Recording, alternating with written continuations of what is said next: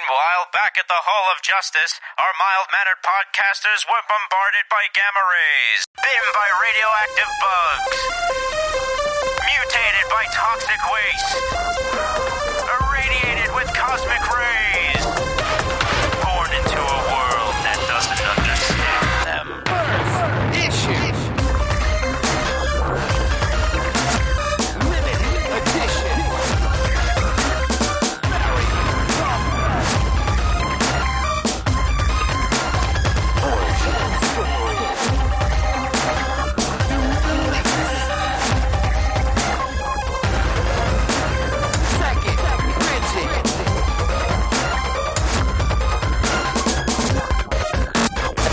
Talking comic. Hello, everybody, and welcome back to the Talking Comics podcast. It's Friday, March 31st, and you're listening to episode number 591. I had to think about that for a second. I am had, your to, I had to verify. I was like, wait a second, is that right? Go ahead. Oh no, did I forget to write it down in the outline? I, yeah, I kind of, I kind of did. Uh, I am your host, Steve Seigh, and helping me hang on by a wing and a prayer is Mr. Bob Reyer.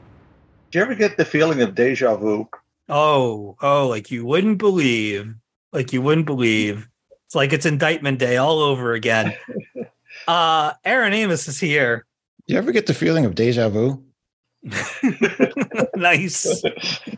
And working the boards this evening for what is very much a makeup show for earlier in the week is Chris Carey. Hello. Hello. Uh, when they rebooted the show, I replaced John. So, Season three. So- you you just have to pretend it's just John and nobody comments on it, like we're in uh, like we're in Fresh Prince of Bel Air. Paw Patrol, Paw Patrol, Paw Patrol, are the Paw worst. Patrol. On the political side, statement. John and I share a brain, so I'm just going to continue to talk about cults, and you'll never notice a difference. cults, outrage. Ah, so angry. I have feelings about Fantastic Four. I think There we go. We've covered all the bases. I There you did it. I did so good. So, for those of you out there in Radioland, you might be saying, What the hell is there a podcast going on on Friday? Well, the other day, Zencastr decided to update itself, and we were like, Oh, that's nice. You know, usually there are improvements and everything's all good, but no. No, we recorded an entire show, uh, myself, Bob, Aaron, and John. And then Zencastr decided to cut us off at random times and not tell us. So we got through the entire show. I went to go and mix it and got my files lined up and started to scroll to the right so that I could uh, edit a few things. And all of a sudden, my my feed just disappeared, and I was like, "Oh no!" And I kept scrolling, and then everybody else's stuff started to disappear. The only person that made it all the way to the end was John.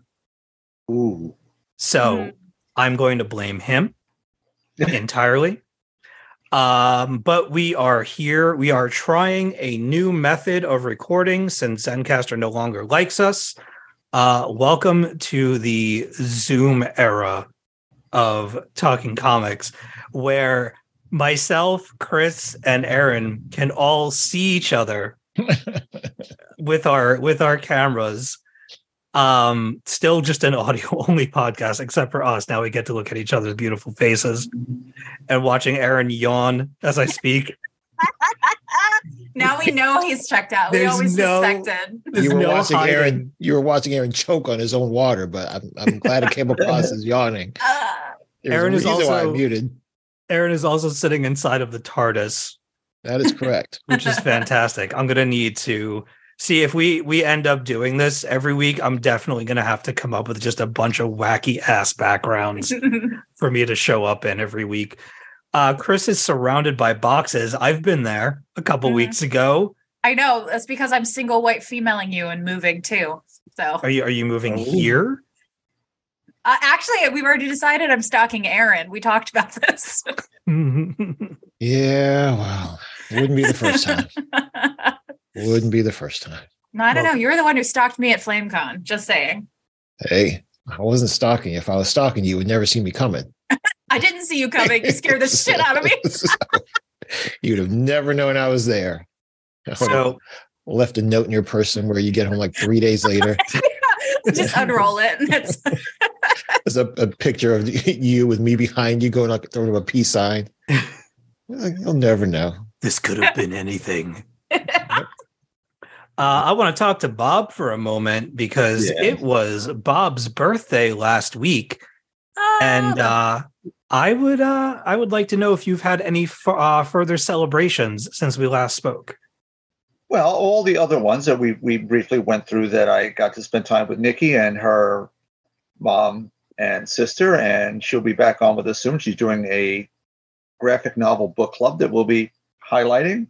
Had Sweet. dinner dinner and a movie the next night. We I hung out with Jess and Dan just this Tuesday. Went to Reese's, of course, because where else do you go in Oh, I miss Reese's. this so area? Um, doing dinner and movie with Dawn and Ed, and my- my birthday gift to myself showed up today. Oh, what was that? Uh, the Criterion Collection had a big 50% off flash sale. Ah, Ooh, what'd you get? What'd you get? I've got Kiss Me Deadly, the original Mike Hammer movie from way mm-hmm. back in the day, Spike Lee's Malcolm X, When We Were Kings, the documentary about Muhammad Ali and the George Foreman fight in Africa, and Michael Schultz's Cooley High, which is sort of the Motown American graffiti, but with a lot more depth. Oh yes, hmm. loved it. Yeah. Have the soundtrack album here around somewhere on vinyl.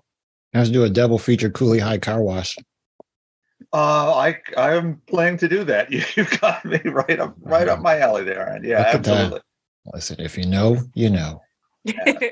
These youngins don't know, Aaron. What kind? They don't know. I know Uh, car wash. I know car here. wash too. Shut your mouth. The original.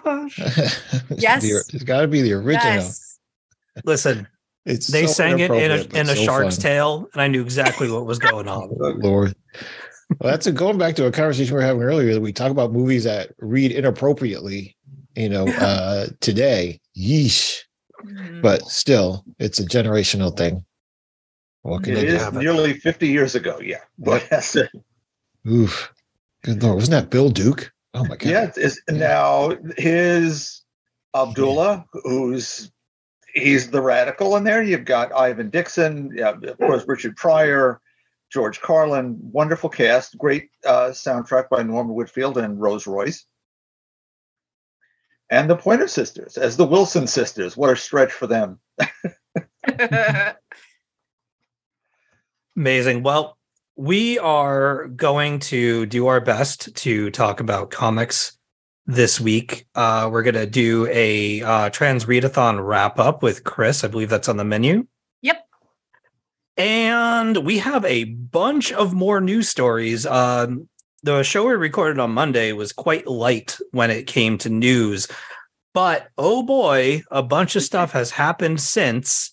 Uh, and so, in the realm of comics and movies and stuff, don't worry, we're not going to be going into all the political shenanigans that are currently I unfolding. know. And John's not are. here actually, so probably you know he won't he won't go on a tangent about the Gwyneth Paltrow ski trial, which I assume he would have done. It's for the best. People don't like politics in their comics. Is So- Paltrow ski trial count as politics? I thought it counted as comedy, but okay. Paw Patrol is politics. Paw Patrol defund them though, for real. Defund the Paw Patrol. Hmm. That's what we always say. That's what the real reason. That's the real reason we had to re-record. John went on a really bad tear against Paw Patrol. We couldn't release it. We got taken down by whoever makes Paw Patrol. I don't even know. Was it Nickelodeon? Disney? I think it is Nickelodeon. Maybe. All right, get in the comics, the comments. Hashtag release the John cut. Did you know that um, Ben Affleck released a uh, Affleck cut of uh, was it Stop. Jersey Girl? Stop. What could that even be? oh, boy. Amazing. well, Jersey Girl or, or Gigli? Because that's I was I was Jersey That's Girl. the one. That's the one I want. The Affleck yeah, cut. Jersey Girl's okay. Yeah, it's Give me the the- best give me the Smith cut of movie, but Gigli. Gigli, yeah, Which, the which one had J Lo? Oh, Wasn't he playing Yeah, I her was gonna say. Father? Was he playing her father in Gigli or something like that? No. No, he was a hitman, wasn't he? If I, I'm trying to remember. I've Oh never I seen God, saw I don't I remember. think- it's been so long. Gigli's I think fucking there was bad. like a time displacement or something like where she was like his adult daughter, but like in a, like I don't know. It's weird. Mhm. I don't know. Hmm. I think I got a Razzie somewhere in there. So Oh yeah, for Gigli. Yeah. Yeah. And I think they got it as a couple too. So there you go. oh, I'm full circle moment. Being very Yeah. useful to look up the plot of Gigli. I don't. All right, let's let's get let's get into it. Let's get away from Gigli and into some comic books. Chris, why don't we stick Cool. with you? no, I wasn't prepared. She was looking up Gigli. If I was on. Wikipedia. Yeah. No, it's fine. We're good. I can do All right. it. All Hit me right. with that light thing. Okay, so uh, we are on the tail end of the trans rights readathon. It wrapped up this week. Um, we don't have the data yet on how much was raised, but several hundred trans charities were being funded through this. So I'm excited to see how Nice. much came out of it because I, I don't know about you all, but my Twitter and Hive feed were full of people doing this. Like this was pretty big in the community for a little while there. My Um, feed was quite active for how active you were specifically. Like I saw all of your stuff, but then Yeah. all the stuff adjacent to your stuff. And it was nice for a change to actually open up Twitter and not Yeah. hate it. It was honestly like um you know we have these moments on twitter where twitter feels like a giant sleepover and it was one of those where everyone was like oh read this book. It's a good trans book. You should read this one. And authors were popping on and being like um my this is my book that has trans rep. If you all want to check it out. And then people were forwarding it. There was a couple of um actually some of the things i want to highlight.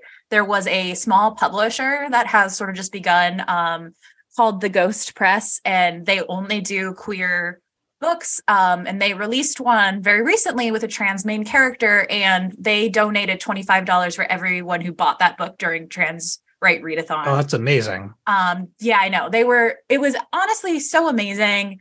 Um it was a lot more participation than i was expecting and it was just really lovely it was like a full community situation um and people read it a ton i was honestly i've been in kind of a slow reading mode so i was kind of surprised but i ended up reading six books and like five comics um so in the week um, so I wanted to highlight a couple of them, and then you know when I come back on the show, I'll tell you about how we how much we raise for charity and things like that when they release it. But uh, shout out to some incredible trans reads that have come out in the last couple years that you all should pay attention to. The first one is The Wicked Bargain. Uh, this is a a novel that is um, tons of tons of queer characters. It is a pirate story and it's uh, sort of a fantasy adventure. If you want Pirates of the Caribbean vibes, but you really want some queerness in it, this has got everything for you.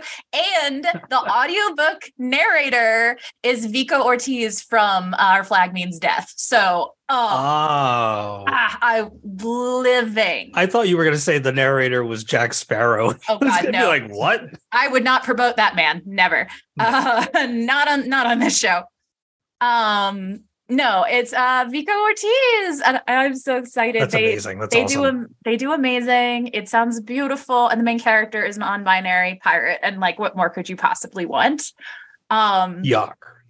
I know, right? Um, I also wanted to shout out. So the the Ghost Press that I talked about, the book that they released was "My Name Is Magic." Uh, absolutely, everyone go out and read it. It's like four dollars on Kindle right now, and it is so good. It's basically uh, the author's answer to okay, J.K. Rowling is a trash baby. What if I made a trans Harry Potter? And it's so good. Um, queer magic school, the whole deal. I am having an absolute blast with it. Uh, the plot line is basically it, uh, the main character is the child of the head of the school who happened to be born without magic, but is still forced to go to the magic school because that's their mom. So they are the one non magical student at Hogwarts, basically. And it is so delightful. Woof. I know. It's honestly so fun though. Um, and then my uh, other one that I wanted to shout out is another indie published one called Unbury the Bones. This is if you want a supernatural, like the show Supernatural, but you want a non-binary main character and a full himbo golden sunshine werewolf sidekick, this is it for you. And it is so delightful and so romantic. And I had an absolute blast reading it. Um, but I decided to keep the the trans fun rolling, and so my webtoons of the week are all trans as well. I read Fever King over on Webtoons, which is full trigger warning if you're not ready to read about a global pandemic. Um, though this comic did start before COVID started, so whoops. Yeah. Um, um, I will say it's a little rough, but it is really interesting because uh, it's in this sort of Hunger Gamesian dystopian world where um, the U.S. has kind of been split between the North and South are now different countries, and um, there uh, there's the uh, there is a plague that is hitting the poor communities and the refugee communities, but the plague, if it doesn't kill you, gives you superpowers. And the main character is the only survivor of his town um, and is given superpowers for surviving. So he is taken to sort of the, the analog to the capital, if we're going to use our Hunger Games narrative, to become one of their uh, trained psychics. Only he has decided he will play along with it to learn magic so that he can one day take them down. Nice. Uh, it's so good. It's amazing. The art is stunning. I'll drop it in our chat here in a second, but it is like beautiful, kind of surrealist color art um, and so much fun. And if you want even more fun than that, like a much more lighthearted read, I read on uh, Webtoons The Heartful Masquerade, which is a full Sailor Moon esque, like magical girl story. Um, the plot of this is two of the main characters. Uh, one is a trans girl. Um, they basically Voltron together into a magical girl with their best friend, um, and are you know kind of the protectors of the city. Their other best friend, the main character of the story, used to be a magical girl, but she's lost that ability. So she kind of just comes along as the the guy in the chair um, on their adventures until she can get her magic back. It is very bright. It is very colorful. It is a lot of fun, and I'm obsessed with the the when they Voltron together. Their magical girl name is uh, Lapin Lazuli, so they're like a little bunny with blue armor. it is the greatest thing ever. Um, so that if you want your your Sailor Moon fix, this is a great one for that. And then finally, switching over to the other app, so might have to download a new app for this. I'm so sorry. On Tapas only is Charity Case. Charity Case is absolutely so much fun if you want a bit more of the angst side of things. Um, the main character, Angel, is an absolute disaster, but they develop this great found family that helps them through life as they're trying to like get their shit together and be an adult, basically. and it is really cute. It's really charming. It has a couple of like elder lesbians that become like the moms of the group and take care of them. It is everything you want in a found family, and it is moving toward a bit of a thruple in the romance department. So I know Avi Bronwyn loves this one. Um, so this is this has the Bronwyn stamp of approval on it as well. Okay. And that's my lightning round. Ooh, that was a peek behind the curtain. Hmm, interesting. Oh, I live it every day. Oh Trust yeah, I was gonna say, I was gonna say, Bronwyn is well established as a supporter of all things polyamory, throupley. Yes, Alright. indeed. Yeah, Indeed. I, I, I got to read a little bit of Fever King. Now, was this a novel first? Fever King? I don't think Yeah. so. Because it seemed I yeah Victoria Lee. I mean, if it is, I didn't know that. I, I- yeah, because that's what came up when I was searching for it. And yeah, it does does predict the pandemic, though a different kind of one. I love the artwork. The colors are very. They're not pastels exactly, but it's sort of a very moody, Yeah. purpley pink, oh lovely my sort of god, it was a novel first. Look at Bob with that breaking news. Um, and when when we get the, the our baddies are very Gestapo esque. Oh my god. Can you present yes. your papers, please? We're just checking. And then Those, turns the sci-fi guy's store no- over, and yeah, I know. The sci-fi Nazi uniforms were something else, huh? yeah. Mhm. Okay. But de- definitely, definitely want to check on some more there. Okay, Steve's looking stuff up. I can tell. No, no, no, no. I'm I when you're good to go, I have a question and then I have I have two questions. Yes. Okay. Okay. Have you read Night Owls and Summer Skies yet? No, I need to. Oh, my my god, you're so. I, you're right. I forgot I was going to do that. That's my bad. I finally have a webtoon to share with Ooh. you. Okay. It needs to happen. Uh, Yeah. I'm gonna I'm gonna put some of the artwork. Yes, for I'm. in the- I just put. Fever. I put Fever King in the chat, and I'm now dropping uh the Magical Girl one in the chat as well, so you can all see those two what they look like. The art in Fever King is just it's everything, isn't it, Bob? Like it's really good. Yeah. I love it. Uh, my other question is, what is up with the? You said magical girl, like the Voltroning. How does that work with them? they they do the magical girl transformation and then they i don't know another merge i guess would be the word normal people would use instead of voltron into one person um, and they become a single magical girl Are they all talking to each other inside the head? yes yes the they are they are talking inside the head of the bunny yes? They look i put it in the chat so you can see what the bunny looks like but they're two girls and they become this bunny knight armor they get taller it's it's a little like uh steven universe it's like the gems Okay. Yeah, it's like that. Zoom chat apparently doesn't like my image. Oh, Zoom chat is fickle. It's a fickle friend. Fair It's warning. not. It's not sending. I'm going to try it one more time. Uh, bear with us, folks. This is all very new. Don't look behind us. the curtain. Go with the bit. Just go with the Where's- bit. Where's Toto when we need him? I'm glad you liked Fever King, Bob. I thought that would be a fun Yeah. one for you. Mhm.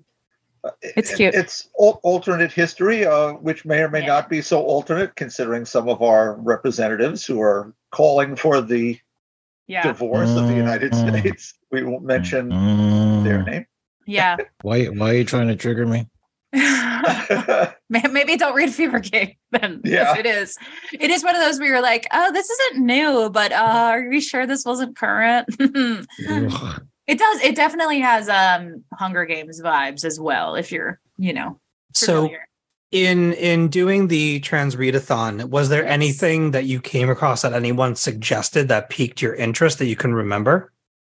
what do you mean? Like other things I haven't read? Like in in hanging out within the community and you said like having the big sleepover on twitter and Mhm. seeing all the participation was there anything that somebody promoted Oh that stood out yes. to you Yeah, so the ones that I highlighted were all things that Twitter Mm. actually recommended. Um, the the name of the magic I found because of the small press publisher was like very involved in supporting the readathon. Um, but yeah, I went through and I was like adding to my Goodreads like crazy. So I have enough trans books to potentially only read trans books this year if I wanted to. if my Goodreads would load, I might be able to tell you what some of them are. That's something I've never done. Goodreads. Oh, I love Goodreads. I would be I'm- lost without it. I legitimately barely keep up with the books I have. Not to mention, wait, this is, I'm not even talking just about the books that are digital. Don't even get me to go into my little queen room downstairs and look at my bookshelf full of all the books that I've gotten, you Yeah. know, various cons and, and Oh, treats fair. and stuff that I, I, I will probably bequeath to someone because I don't think I'll ever read them. There was a an author that was really involved with the readathon. Oh my god, what is her name? Uh Freyas Moon only writes trans books, is a trans person themselves. Um, and I'm definitely going to be checking out those books because they look amazing. But they're genuinely everyone was posting like, here's what I read. And then I would just go through and be like, well, I know what my TBR is for the next, I don't know, five years, apparently. um, so I'm very excited. Honestly, this was so much fun and engaging. I kind of think this might be my thing for a while. I'll just go through different identities and like exclusively read that identity for a week. I think that might be what I do. It's really, it That's really was good. So look forward to that on the show as I keep bringing you webtoons that are only one identity each week. awesome it's good to mix it up it's good to go Yeah. exploring and Yeah. you know learn about other people and everything Absolutely. that. that's so cool Yeah, I read a lot of like um nonfiction as well that was really incredible. So if people want recommendations for nonfiction to learn more, you can definitely hit me up over on some of the social medias. But I will say, if you really want to get into what is going on with the trans community right now, there was a book called um, The Transgender Issue, which talks about all things trans social justice and just came out last year. So it's really up to date on what's happening. Nice. Uh, since we are on camera, can I see your tattoo? Yeah, oh my God. Okay. This is going to be great for radio. I was going to say great radio. I wanna see it. radio. Here you go. I get, Amazing. I can get closer. Here we go. For those of you listening at home, it looks really good. Just take a picture and send it. I'll throw it on I. Insta. I have it. Oh, I, I have a picture. I'll send it to you. All right. Um, fantastic. That's awesome. I'm glad to hear that that was such a success. Yeah, it was really, really good. And uh, I look forward to your journey, your new mission. Yes. That's awesome. All right. Uh, I don't know what anybody else is doing for this episode. Uh, uh, Bob, did you want to do a lightning round or talk about any Sure. books? All right. Sure, why not? No, Well, loan. there- Okay, just there- me. Yeah, no. Saw the. There were just so many, and Chris has actually joined in on one of them. So here we go. So it was actually considering next week I get next to nothing again. We'll go with the big week. So Stargirl, The Lost Children, number five of six. Geoff Johns, Todd Nauck, Matt Herms, and Rob Leigh. Just simply wow. Um, despite the battle to free the Forgotten Sidekicks not going well, the book itself is very uplifting and positive. Our heroes show tons of heart, courage, old-fashioned gumption. It's everything I want in this kind of a book, and sadly, only one more to go. So JSA is going away too. So thanks, DC. Uh, Harley Quinn, Legion of Bats number six, is the finale of this mini, and it bridges the gap between seasons three and four of the animated series. And it's by Tee Franklin, John McKell, Aaron Dalhouse, Taylor Esposito. And, well, Ivy's new supervillain plans have collided forcefully with Harley's desire to be an anti hero alongside the Bat family. Now, you get some twists and some tears around that, but look, and this isn't a spoiler alert, it works out absolutely wonderfully in time for some sexy time fun at the end of the book. So you go. If you want some Harley Ivy, this is where we got it. Now, speaking of twists and turns, Monica Rambeau, Photon number four, Eve L. Ewing, Luca Maresca, Carlos Lopez, Clayton Cowles has more than a few of those as Monica continues to shift through alternate realities, picking up friends and foes along the way. Lots of actiony stuff, outer space, cosmic things, but and that's fun. But it's the family element that Eve Ewing is showcasing here. It's just truly the highlight. This is going to be a fabulous trade for those who haven't caught up because Marvel has so many miniseries, but check out Monica Rambeau Photon. Now, Al Ewing, Kasia Nie, KJ Diaz, Cory Petit, they, they put the Wasp through some tough changes in Wasp number three, as they're trapped in a world created by the creature from the cosmos. And although he can't break them, he has bent them into much different people with potentially terrible consequences for both of them. Ooh, spoiler alert. Maybe. You have to read. She-Hulk number 11, Rainbow Rowell. Andre Genolet, Dee Cunniffe, and Joe Caramagna was a fun, if slight, bridging issue to New Adventure as Jen helps out the FF.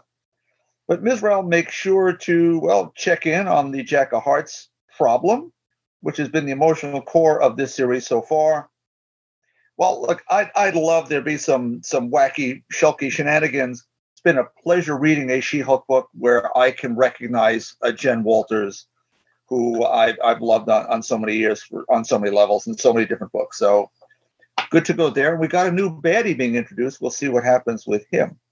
Now, speaking of Ms. Walters, the Charming Women of Marvel anthology has a framing sequence featuring Jen in court defending a group of heroines who are being sued for damages just because, well, as Jen points out, girls just want to have fun. Great roster of female creators on short stories focusing on some of Marvel's best heroines, and it made a really special read. So much so, I even bought a special A4's variant cover, which I just never, ever, ever do that kind of stuff. But you know, you got to have what you got to have, you know. So I shouldn't have talked about this last week, but I can now. I tried out Unstoppable Doom Patrol number one by Dennis Culver, Chris Burnham, Brian Reber, and Pat Brosseau. And I've got to say up front, I had reservations beginning.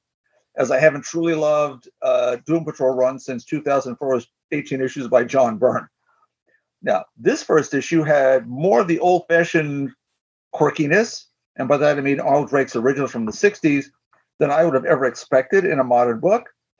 And you blend that with some newish touches, and it made for something I just really enjoyed a whole lot and made it feel brand new. In a nutshell, the team has come to Gotham City searching for an imprisoned metahuman. And well, that comes with a, a quest. That, uh, look, it's going to take some doing. It is Gotham City, just saying, because of course Batman shows up, and he's only there to get an earful of sass. Let me just tell you, I enjoyed this a lot. And with classic Doom Patrol baddies waiting in in the wings here, I'm definitely in for number two. First issue, Doctor Strange number one, Jed MacKay, Pasqual Ferry, Matt Hollingsworth, Cory Petit picks things up right after the Clea led Strange mini, with Stephen and Clea setting up shop as consultants, helping out superheroes and civilians alike who have mystical problems. And one in particular, that regarding Agamom, the warlord of the purple dimension, seems to have, well, if you've read it, it comes to a head. I love the, the Clea Mini by Jed MacKay, and I'm feeling the same vibes here. So, yeah, I mean, they even mentioned in this book that Moon Knight's doing the same sort of thing that Stephen and Clea are, and Wanda's on the job too with Darcy Lewis in her own little shop. But, you know, uh, there's, there's a Walgreens on every corner now. So, what's the difference? I'm saying. That's it for me. Jonathan, Aaron. damn. Jump Yes. in. Jump in. What do you got? So, Monica Rambeau, I was going to ask, is this an incursion situation happening here? Because it, it, I, I, if I'm remembering correctly, they said she's the cause, Mm-hmm. and everything is sort of coming toward her. So, I don't because know you remember, incursion in the in the Hickman way of things, yeah, but because Yeah. she can control so much energy from so many different dimensions that she can pull things from, is she doing something like that? Yeah, I don't, I don't think we're into full let's blow up worlds things yet, but we never know. We only have a couple more issues yet. We could find out. I was just curious about that because you know our uh, Beyonder with lashes for days, by the way, Yeah. is a little wa- was a little sort of what's the word I'm looking for? The insistent that you keep saying this is something I'm doing, this is something you're doing, and then when they and also by the way, I don't know if I knew who those villains were. Not villains, but you know those other side characters that ended up having powers. That kind of threw me off. But um, Well, that's old. They're old time characters and new. That's Moonstone, Karla Sofen from the original Thunderbolts. yeah, Moonstone I knew. I didn't know the other one. Yeah. So I was sort of like, I don't, I don't understand what that power is. It, it was kind of interesting, but I didn't understand what that power is. And in any event, though, um, as I mentioned previously to Bob, you know, in that episode, that lost episode that no one will ever hear, um, you know, exactly. R.I.P. Pour one out. Um, uh, you know, this is one of those books that that's a part of this new crop of books at Marvel by you know artists of color that you know you're real and writing characters of color that you're really beginning to see the two connect. Um, even in the the language and the the uh-huh. the idiom, everything about how they are communicating as characters, relating back to a more realistic, you know, version of their reality. Not to say that anyone is monolithic, but it's starting to make sense. So you hear a, a Monica, you know, relating to her family a certain way. There's even, interestingly enough, I don't know if anyone's noticing this, but there's there is a, a there is code switching all through Hmm. these books. Um, and I don't know if anyone's noticing that if you're not someone who has to code switch. Um, but it's happening in Miles Morales Spider-Man. It's happening here. It's even happening in the Daughter of Blade book a little bit, but not as much. yeah. Um, and there's there's another book out there that I was reading that it's part of this crop um, of of new books that are being written by people of color at Marvel, which I think is great um, from a, a reality perspective because you know we have to exist in multiple spaces, and in those spaces we communicate differently. And sometimes if Yes. you're you know if you're like me who just sort of grew up doing that, it happens automatically. You don't you know you don't say okay at this point I'm going to talk like this. You you respond to what you're you're given. And it's interesting to see that actually being written uh, and put on paper. yeah. So I, I'm really appreciating the attention to detail that you get with people who are writing characters who are like them. So I I I am appreciating, but I'm really loving this. I love that family angle. They actually talked about this at NYCC that it's not going to be Monica's book is not going to be a you know a punch him in the face book you know until you know everyone submits but rather you're going to talk a what she actually said was you're going to see monica deal with being a hero while at the same time deal with being a woman of color and all the things that she has to balance as a woman of color so i think so far they're delivering on that promise yeah so check it out That's awesome. That is awesome. Nice. Very cool.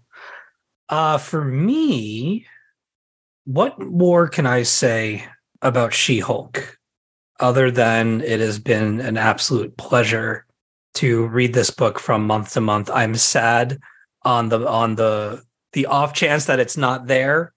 Um I want good things for Jen and I am biting my nails and twitching at every turn of this lo- it's not a lover's quarrel it's a lover's conundrum Hmm. i would Ooh. say they have they have trouble being near She each can't other touch it. because of power things. Yeah, well, Right, I'm a lo- I'm okay, allowed to- Aaron, she can't touch it that's what it is Can't touch this. Yeah. Doom, doom, doom, doom. Um i'm i'm good to talk about she-hulk and jack right like that's that's all right Yeah. it's fair game the Yeah. ultimate unsafe sex Yeah, so jen and uh and please correct me if i get anything wrong here but um jen and jen and jack have a complicated past in that jack has been responsible for she-hulk losing her abilities and her powers because he is an absorber of radiation. And if he gets too close there's been something going on with jack where his powers haven't really been working out for him but something recently happened where he's afraid that it could be triggered at any moment and they could they could come back when he's not wearing his suit. Hmm. um and it's putting this divide between the two of them and I, I i love the book love the characters i love what rainbow rowell is doing i think she has a really good sensitivity about these characters and about this situation she knows how to write about drama of the heart if you will Yes. and I don't normally get wrapped up in comic book relationships because let's face it, there aren't a whole lot of them out there. But I feel something for these two characters. I want them to be together, those little quiet moments where they're sharing food together or they're just laying together. Those moments throughout this series have been so, so nice and for all the stuff that Jen has been through and all the back and forth of creators taking her in different directions, it's satisfying to see her be in love with someone, but also incredibly frustrating for it to be taken away. But that's the game. That's the way it's played, right? Like that's how they get the drama. That's how they pull you in. And she steps I've away and there's a tear in her eye. Right? I mean, it's it's heartbreaking. I've been pulled into this in entirely. I, I absolutely love it. It was immediately one of my favorite books on the stands when it first came out, and it still is. Uh, I love the Doompot stuff, as brief as it may be. So good. And um, I'm just I'm I'm rooting for them. By them I mean Jen and Jack. And like I like her her fight club stuff. I like seeing Jen get to cut loose, have fun, and feel the love. Is that too much to ask? No. Considering it's Marvel, probably. But Yeah. Hey, like most men, he'll drain the life out of her. Oh, That's my last one. I'm here till the weekend. Everyone, tip your waitress. tip your Thank you. waitress, right? Thank you very much. can definitely be hard on intimacy when you don't know when the release is going to come, you know? Oh, Whoa! wow. I heard it. Wow. I heard it. Wow. Got I was ratchet about to in say that one right when you were like, and Rainbow Rowell handles it so sensitively. And I was like, okay, I'll wait a little bit. Wow. Listen, those those radiation for her pleasure have got to uh, sell to someone. Hold right? on. Batteries not included. All right. We're done. We're moving done. on. We're We're done. That's it. Uh, Chris, did you check out the Unstoppable Doom Patrol? I did. I love every time the Doom Patrol interacts with the Batman. It's my favorite dynamic. There is no one more annoying to him than those people, and that makes me so happy. Anything that makes him annoyed brings me joy. them going into Gotham and they're like, we got to keep a low profile so he doesn't show up and immediately start blowing shit up. And then, of course, Yeah. he shows up and they're like, ticket. I love it so much. I don't know if I've Uh, ever read a Doom Patrol. I don't know if I've ever read a Doom Patrol, a, a book that was based only on the Doom Patrol. I've read them in, I oh. think, guesting roles. You know, I oh, you know- gotta. They're I- so good. Yeah, I know that there are others, obviously, but the um the young animal run that was yeah, I remember on you were reading was that. real good, real good. The art for that story is so amazing. Oh my god, I love the Doom Nick Patrol. They're Derington, I think, did that. I uh, the art for this too is very like uh I think it, it was Brian Ruber. Is that who it is? Um he does a very like old school art. Mm-hmm. Yeah, Reber. Uh Brian Reber. And it it kind of is very reminiscent of like the first run of Doom Patrol and I like it a lot. Yeah, Chris Burnham and and, Brian Reber are have a, a classic feel, and Mhm. especially we, you're mostly focused on the original three Doom Patrol members, though with the new chief. And I felt like I was looking at the art from the '60s on the new paper Yeah. with sort of the new darkness of it, and yet Yeah. still there, there's some extras because of the, the new colors and so on and what you can do with it, but it's classic, and that's Yeah. it makes me happy with these classic characters who have not always been as well served as they could have been or across the years. A lot of, as with many characters, when people who don't love them write them as guest stars, Mm, it's the, it's the quick, it's the elevator pitch, right? Oh, it, they're these freaks that are this and this and this. All right, yeah, but they interacted well with each other back in, Yeah. in their time through the, the 60s and early 70s. Yeah. Um, I was cracking up at all the the various jokes that the random people of Gotham were throwing at them. Yeah, my, yeah, yeah. my favorite being, "Go home, you're not Batman." well, yeah. oh my god! As if he's the be all and end all. How many times has Gotham been destroyed, wrecked? I was gonna blah, say, blah? you guys don't Yeah. like him that much, but if it's anyone but him, no, forget about it. Yeah. We support our own, even if he's terrible. Yeah. Yeah, we support him even if he fails constantly. Yeah. It seems Yeah. like there's so many sort of like peripheral characters around that somebody could just hire to say, hey, "Can you come and just sort of assist in this whole thing when Batman's about to fuck it up?"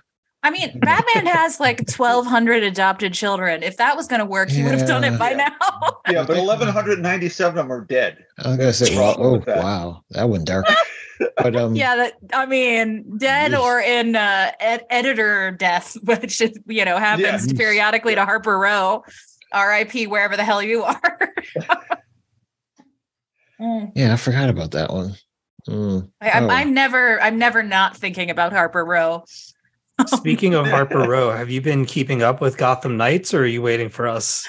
I'm waiting for you. Did you watch it? No. Oh, okay. I was Oh, like, did you watch it on your own? Just the gonna- the indignity of it all. He's like, no. I was like, we have a plan. We have to watch it together, or else it's just no, not no. gonna. I'm s- I'm saving that for when we can all be together because I've been I've been Yeah. riding the emotional roller coaster this past week. Right, and, So, and you don't been- need to add Gotham Knights to that. No, It's there's just- been no time for Gotham that. Knights shenanigans. Nobody needs that. You Oh, I know, love pick up Gotham Doctor Strange. Knights. You'll love that. That'll help you. I am looking forward to Ah. that. I'm I'm also looking forward to reading Strange number 10 to cap Oh, that yeah, series okay, off because I never I never got to it. I read 1 through 9 and then you talked about 10. It sounded amazing and I was like, I'm going to read that tonight and then it never happened. That happens a lot to all of us around here. Yeah. That's all right. I'll get a I'll get a double feature. I'll get the end of one and then move right into the sequel. Yeah. There you go. It's best that way, right? Beautiful. Mm. Beautiful. I love it. Uh speaking of other things that I love. Oh, Hi Aaron. Oh, didn't see that coming. I'm being attacked by all my cables here. What's going on? Uh do you have any any books you want to talk about this week? Sure. Scene one, take two. Here we go. so I- I'm waiting for my lightning. Thank Bob you. and I did it very quietly, but no one listened to us, so it's Thank fine. you. It was like it was like side lightning. Yeah, there was the storm was slowly rolling in. Let me get situated here. All right, so I got my books. I got my note situation. It's a whole new world now with the Zoom thing, and everyone's looking at me. no. Honestly, I've been very distracted just staring at how beautiful you look on this camera. Hey, 1080p, man, 1080p with the ring Change light. What that can I do? around. What can you do? I'm I'm yeah, I'm just staring into your Yes, eyes as you speak. So, into the getting reflective ring light. into the reflection of your glasses. My ring Look at light. this- There you go. with his ring light. I know. hey, He- he it's on the camera. It's like a the camera. model. It's incredible. Hey, it's it's all about the front lighting. Otherwise, it look like a big thumb in the middle of the screen. Look at how manicured you are, though. No. Your, Hey, For your real. facial hair. I just came just came from the barber like last week, and yours already looks better than mine. Hey, Superman lost number one. All right. He's like, please shut up. I beg of you. oh, my, oh my priest, because he just calls himself priest now. Um, and Carlo Trying to get you some action, man. Pagulayan. hey, if you're going to be indecent, never mind. Um, so uh, Carl, I'm going to say it again, Pagulayan. That's how I'm pronouncing it. That's what we're going to say. That's what his Go mama named him. That's, That's I'm what it gonna is now. So, you know, I'm going to start with a little bit about how this book goes. So I'm going to walk a little bit through some of the parts and pieces. Now, you know, the crew here might know some of the things I'm going to talk about because I mentioned them in our previous conversation, but you know, it is what it is. News to me. So, the one thing about this book is that it starts with a lot of exposition. You have, I think, what you realize eventually is that it's Lois. Uh, well, I think it's a combination actually of Lois and Clark at some point doing quite a bit of exposition. And the, the topic of the conversation that they're having with you, I suppose, is about how quickly life can change, about how death can come upon you, how you never know when it's your last day, et cetera, et cetera, et cetera. Um, and it's setting you up, obviously, but it's giving you that sort of cold open of, you know, here are the things about life that you love, and then you don't know how much you love them and how much you miss them until they're gone, et cetera, et cetera. Sound familiar? Yes, because it's been done with Superman 300 times before. So, all that being said, you you cut to a a point in the early part of the story where Clark leaves. He has to do a Superman thing. Clark comes back later. He seems a bit traumatized. You're not really sure why he's a bit traumatized, but Lois is doing all of her normal things, saying hi, going to make some coffee or whatever it is she's going to go do. And for some reason, he's sort of sitting there still a little bit triggered in the room. Come to find out, she talks to him. He's he is triggered. Something's going on with him, and uh, you realize, or he explains at that point, that he's the way he was because he had actually, even though in her, for her, it only been since the morning, he's actually been gone for 20 years. what?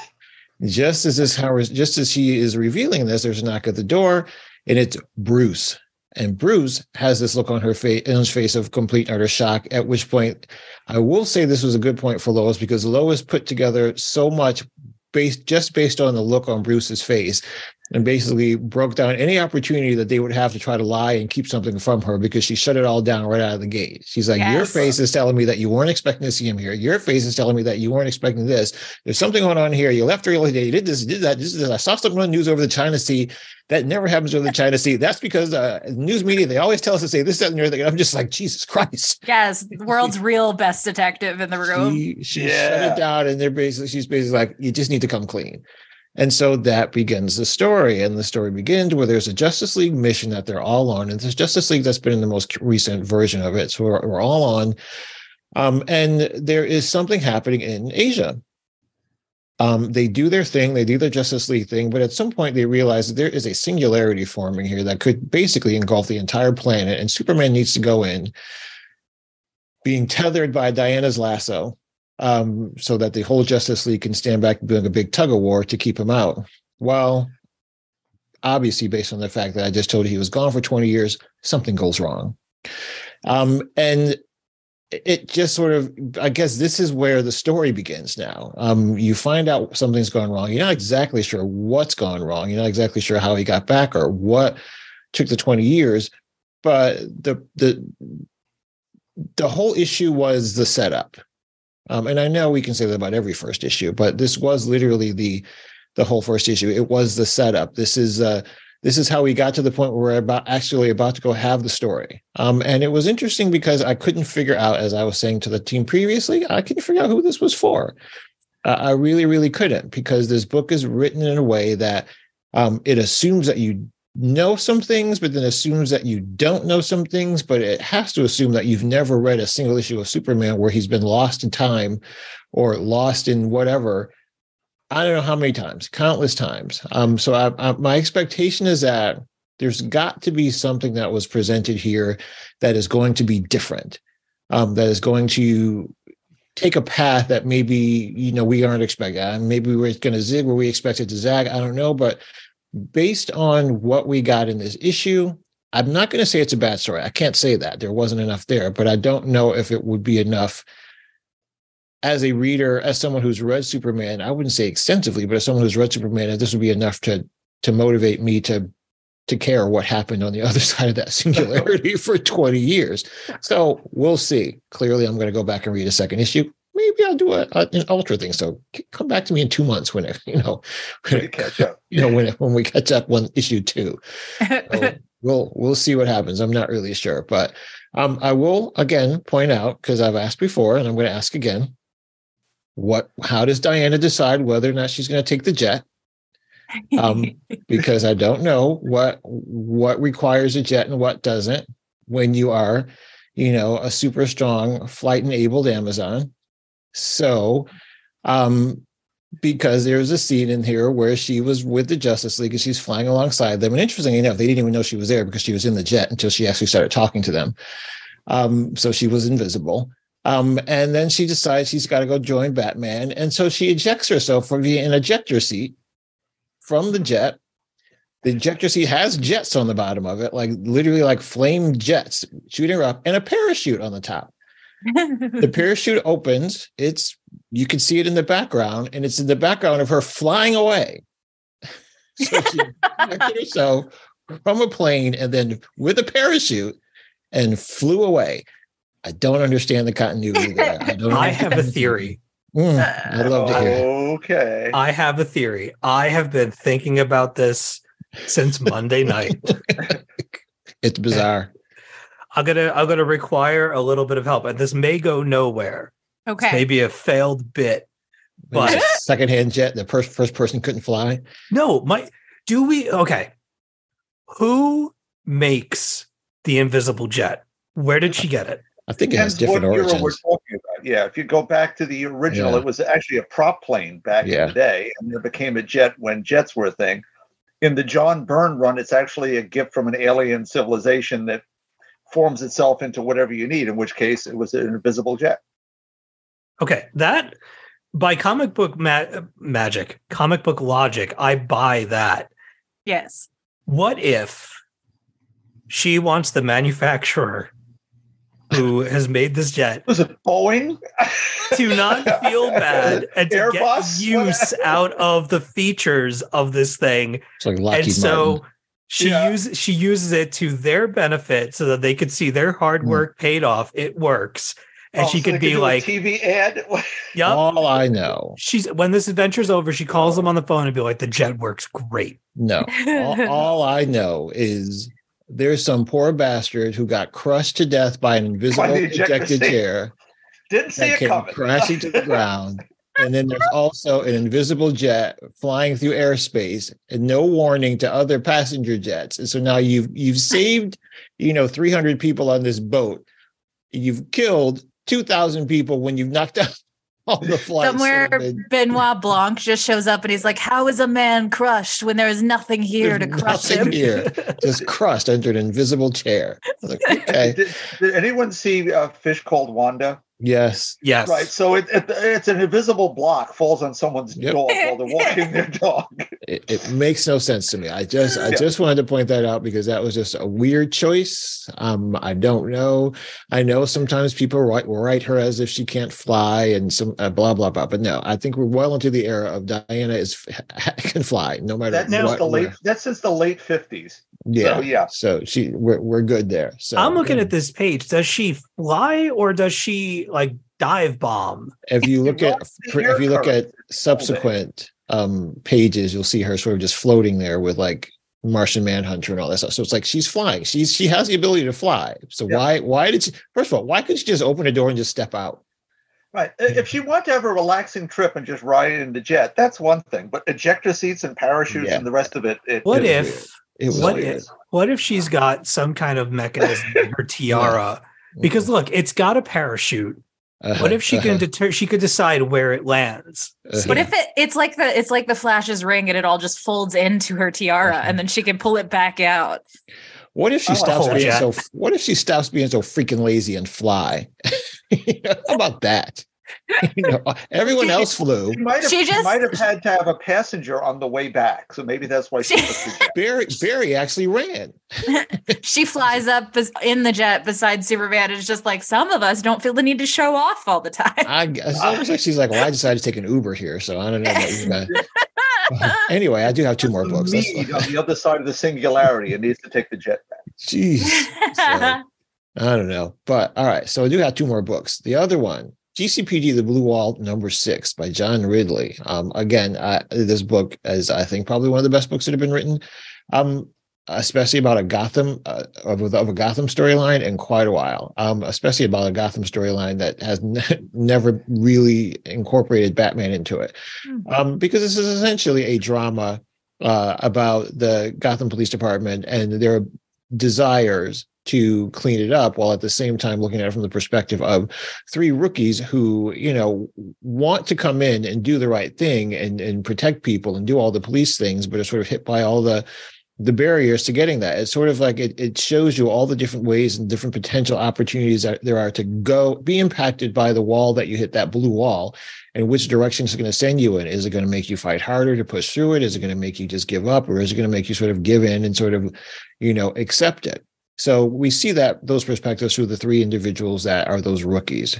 Now, in previous issues, you know, you begin to see that their their sort of resolve break down, um, and various things happen. And one of them took a really extreme path, a really really extreme path, um, and it's having some having some significant impact on Renee, um, on the police department, on the remaining friends, um, a lot of stuff going on but the way this is being told and the truth that are being told by John Ridley in here are really sort of telling, especially in the time that we're living in right now, about the struggles of a police department, um, both from the perspective of those that that are a part of that department, because I'm not going to begin to think that it's all easy, but as well as those who are impacted by maybe the not so good eggs in that department and how that plays out. He's done a really good job of telling that story. And and I know we want to look at Renee Montoya in these stories. We always want to look at Renee Montoya when we can as the hero, but she's not really the hero here. Hmm. Um, because as much as she is that that somewhat central character, she's also as much a part of the problem in her indifference, you know, when someone approaches her for help. Um, then she is part of the solution as she wants to to have everyone believe that she's trying to be. She's trying to enact these changes, and she pays the price for it um, it, it wraps up with this issue number six Mm. um, i don't necessarily believe there's opportunities for it to, to, to go on on this storyline maybe on a adjacent storyline with similar characters maybe in the aftermath of this but i think as a contained story this is going to read incredibly well you know if you sit down with a trade and go all the way through you're going to ask some questions you're going to obviously see some very timely conversations there um, and some some really emotionally impacting um, events that not once, even though this is smack dab in the middle of one of the most prominent DC cities there are, Gotham City, um, al- almost never mentions Batman or any of the other superheroes of the world because they, they she wants to be Renee, that is, wants to prove the point that their dependence on these heroes um, sometimes cripples them um, prevents them from being able to do the things necessary to take care of themselves. Basically, if you don't allow, allow a child to walk, they'll never be able to run. So, you know, it's, it's sort of telling that story, but she doesn't necessarily, she doesn't exactly take the best path to getting there. She allows herself to be impacted as much as anyone else uh, by all of the things she has to juggle. She questions whether or not she's qualified for the job, and in some ways, she she proves that she's not. But we'll see Hmm. Um, if this has any impact to any other part of the DC universe, because I don't necessarily know if Renee is anywhere else in the universe right now, but I'm not sure. I'm not reading any of the Batman books, so I don't know if she's there anywhere. But you know, I think as a contained story, it, it was really well written. Mhm. Um, speaking of another really well written story, The Magic Order 4, number three, Mark Millar, Dike Ruan. Um, we've talked about this a gazillion times. I think I maybe have talked about almost every issue of this entire but four volume run at some point, if not a majority of them, because it's just consistently that good. Well, except for volume three, um, but it's Oh. it's consistently that good. And I will say the the writing in volume three was stellar. The art in volume three was not. Um, and that's kind of why I, I make that Oh, side okay. comment. Um, but I would, you know, I would recommend that anyone who has not read these gets on top of them. They are suspenseful, they are funny at times, but more suspenseful. They're action packed, they're beautifully written, they're complex, um, they're noir at times, they're they're they're full on action at others. The art and the the the story now completely match is exactly what you want it to be. So we have this sort of full circle moment in storytelling here, where Mark Millar basically revisits a character that was a big bad in the first volume, um, and sort of incorporates all of the things that have happened since as to being what has led to this big bad returning. But the big bad takes a different approach. Um, and it's not necessarily that they want to just wreak havoc and do evil, but they want to do what the Magic Order has been doing, but they want to do it their own way. They don't agree with the way that the Magic Order has been doing it. Their way basically says, basically, F them humans. If we want to make some money, we're going to make some money. If we're here protecting your asses from everything else, we might as well, you know, live the good life, you know, from it as our powers allow us to, to do. Um, the Magic Order has sworn not to just do this as a sense of duty. And these folks are like, nah, I think we want to get paid.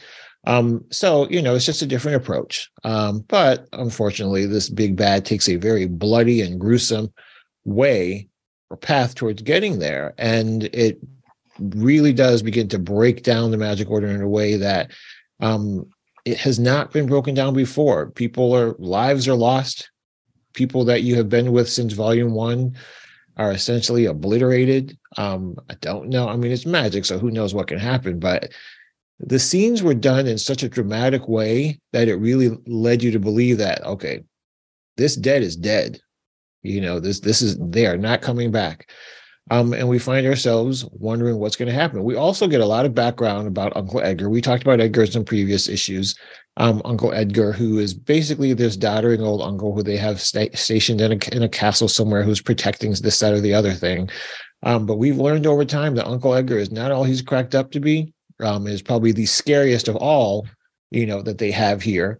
Um, and you know, he's getting kind of pissed off now because he's beginning to little maybe remember who he is because he's not doddering old Uncle Edgar, but he's actually the king, the the was it the demon king or whatever it is, I can't remember um how they exactly phrase it, but he is this magical king that is all powerful and could basically smite them all if he ever remembers who he is again. So we find ourselves with Cordelia and her her her heroin addict beau Francis the only two that are left alive trying to figure out how to turn the tide here. Meanwhile, they are trapped in an alternative universe. And it's just so much going on. It's so complicated. I know if you string the words together that I've just said you, none of it makes sense. But if you actually read it, I promise you, it is really really good. It's really really engaging. You'll it's you'll seem like you're finishing the issue before you've even begun because it's just that engaging as you read it and i just cannot say more about it. I do get the sense that this is probably going to be the last go around for this one for this story. I'm hoping i'm wrong here but i'm going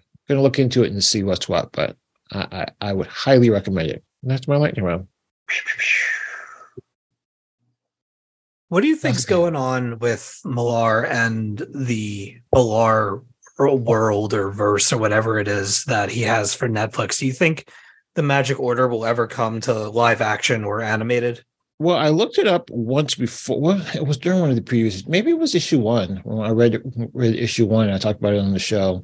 Um, I looked it up, and it looked like there was some conversation about it. Some something had started up. I think it was November of last oh, year. we all looked it up together. Didn't they Yeah. say that it was back on? Like it was I back thought in it was development. back on. Yeah, so I thought it was like something around November. I think the article or something around it was like November of last year, and I got the impression it was back on. I really hope it is. I would love to see. Okay, I will say this. I hope this does not get the Amazon Paper Girls treatment. I Oh, hope there's some some R.I.P.. time, yeah, exactly, some time and money and effort into telling this story because this really is. And I hope this doesn't get the Well, Sci-Fi Channel treatment. Is the Um, Magic Order starring lesbians? Because then it won't get the pa- Paper Girls Yeah, treatment. see, so there you have it. That that could be the trick. looking know? at you, First Kill, and every other lesbian show that's come out in the last three years. You can. Yeah, That's probably something to be said about that. Oh, I, I, there's a lot that's been said. I'm not the first person to notice Yeah. it. I, you know, I don't know. You know, I'm Hmm. thinking about this. The ratio of well, the ratio. No, actually, no, I'm wrong. There was an equal part, you know, men, women, people of color in this book. I had to think about that for a second. Yeah, so who knows? Who knows what kind of treatment it's going to get now? Yeah. Is it Yeah. produced in Florida? I don't know. Anyway, anyway, moving on. Whoa. but I I hope that they give it the money and the time that it deserves because you know like I said before I don't want it to get that the sci-fi channel viewing where everything where like you can literally do the CGI as part of like an after school program you know at some local public school But- Sharknado 14 or whatever. Exactly. Yeah.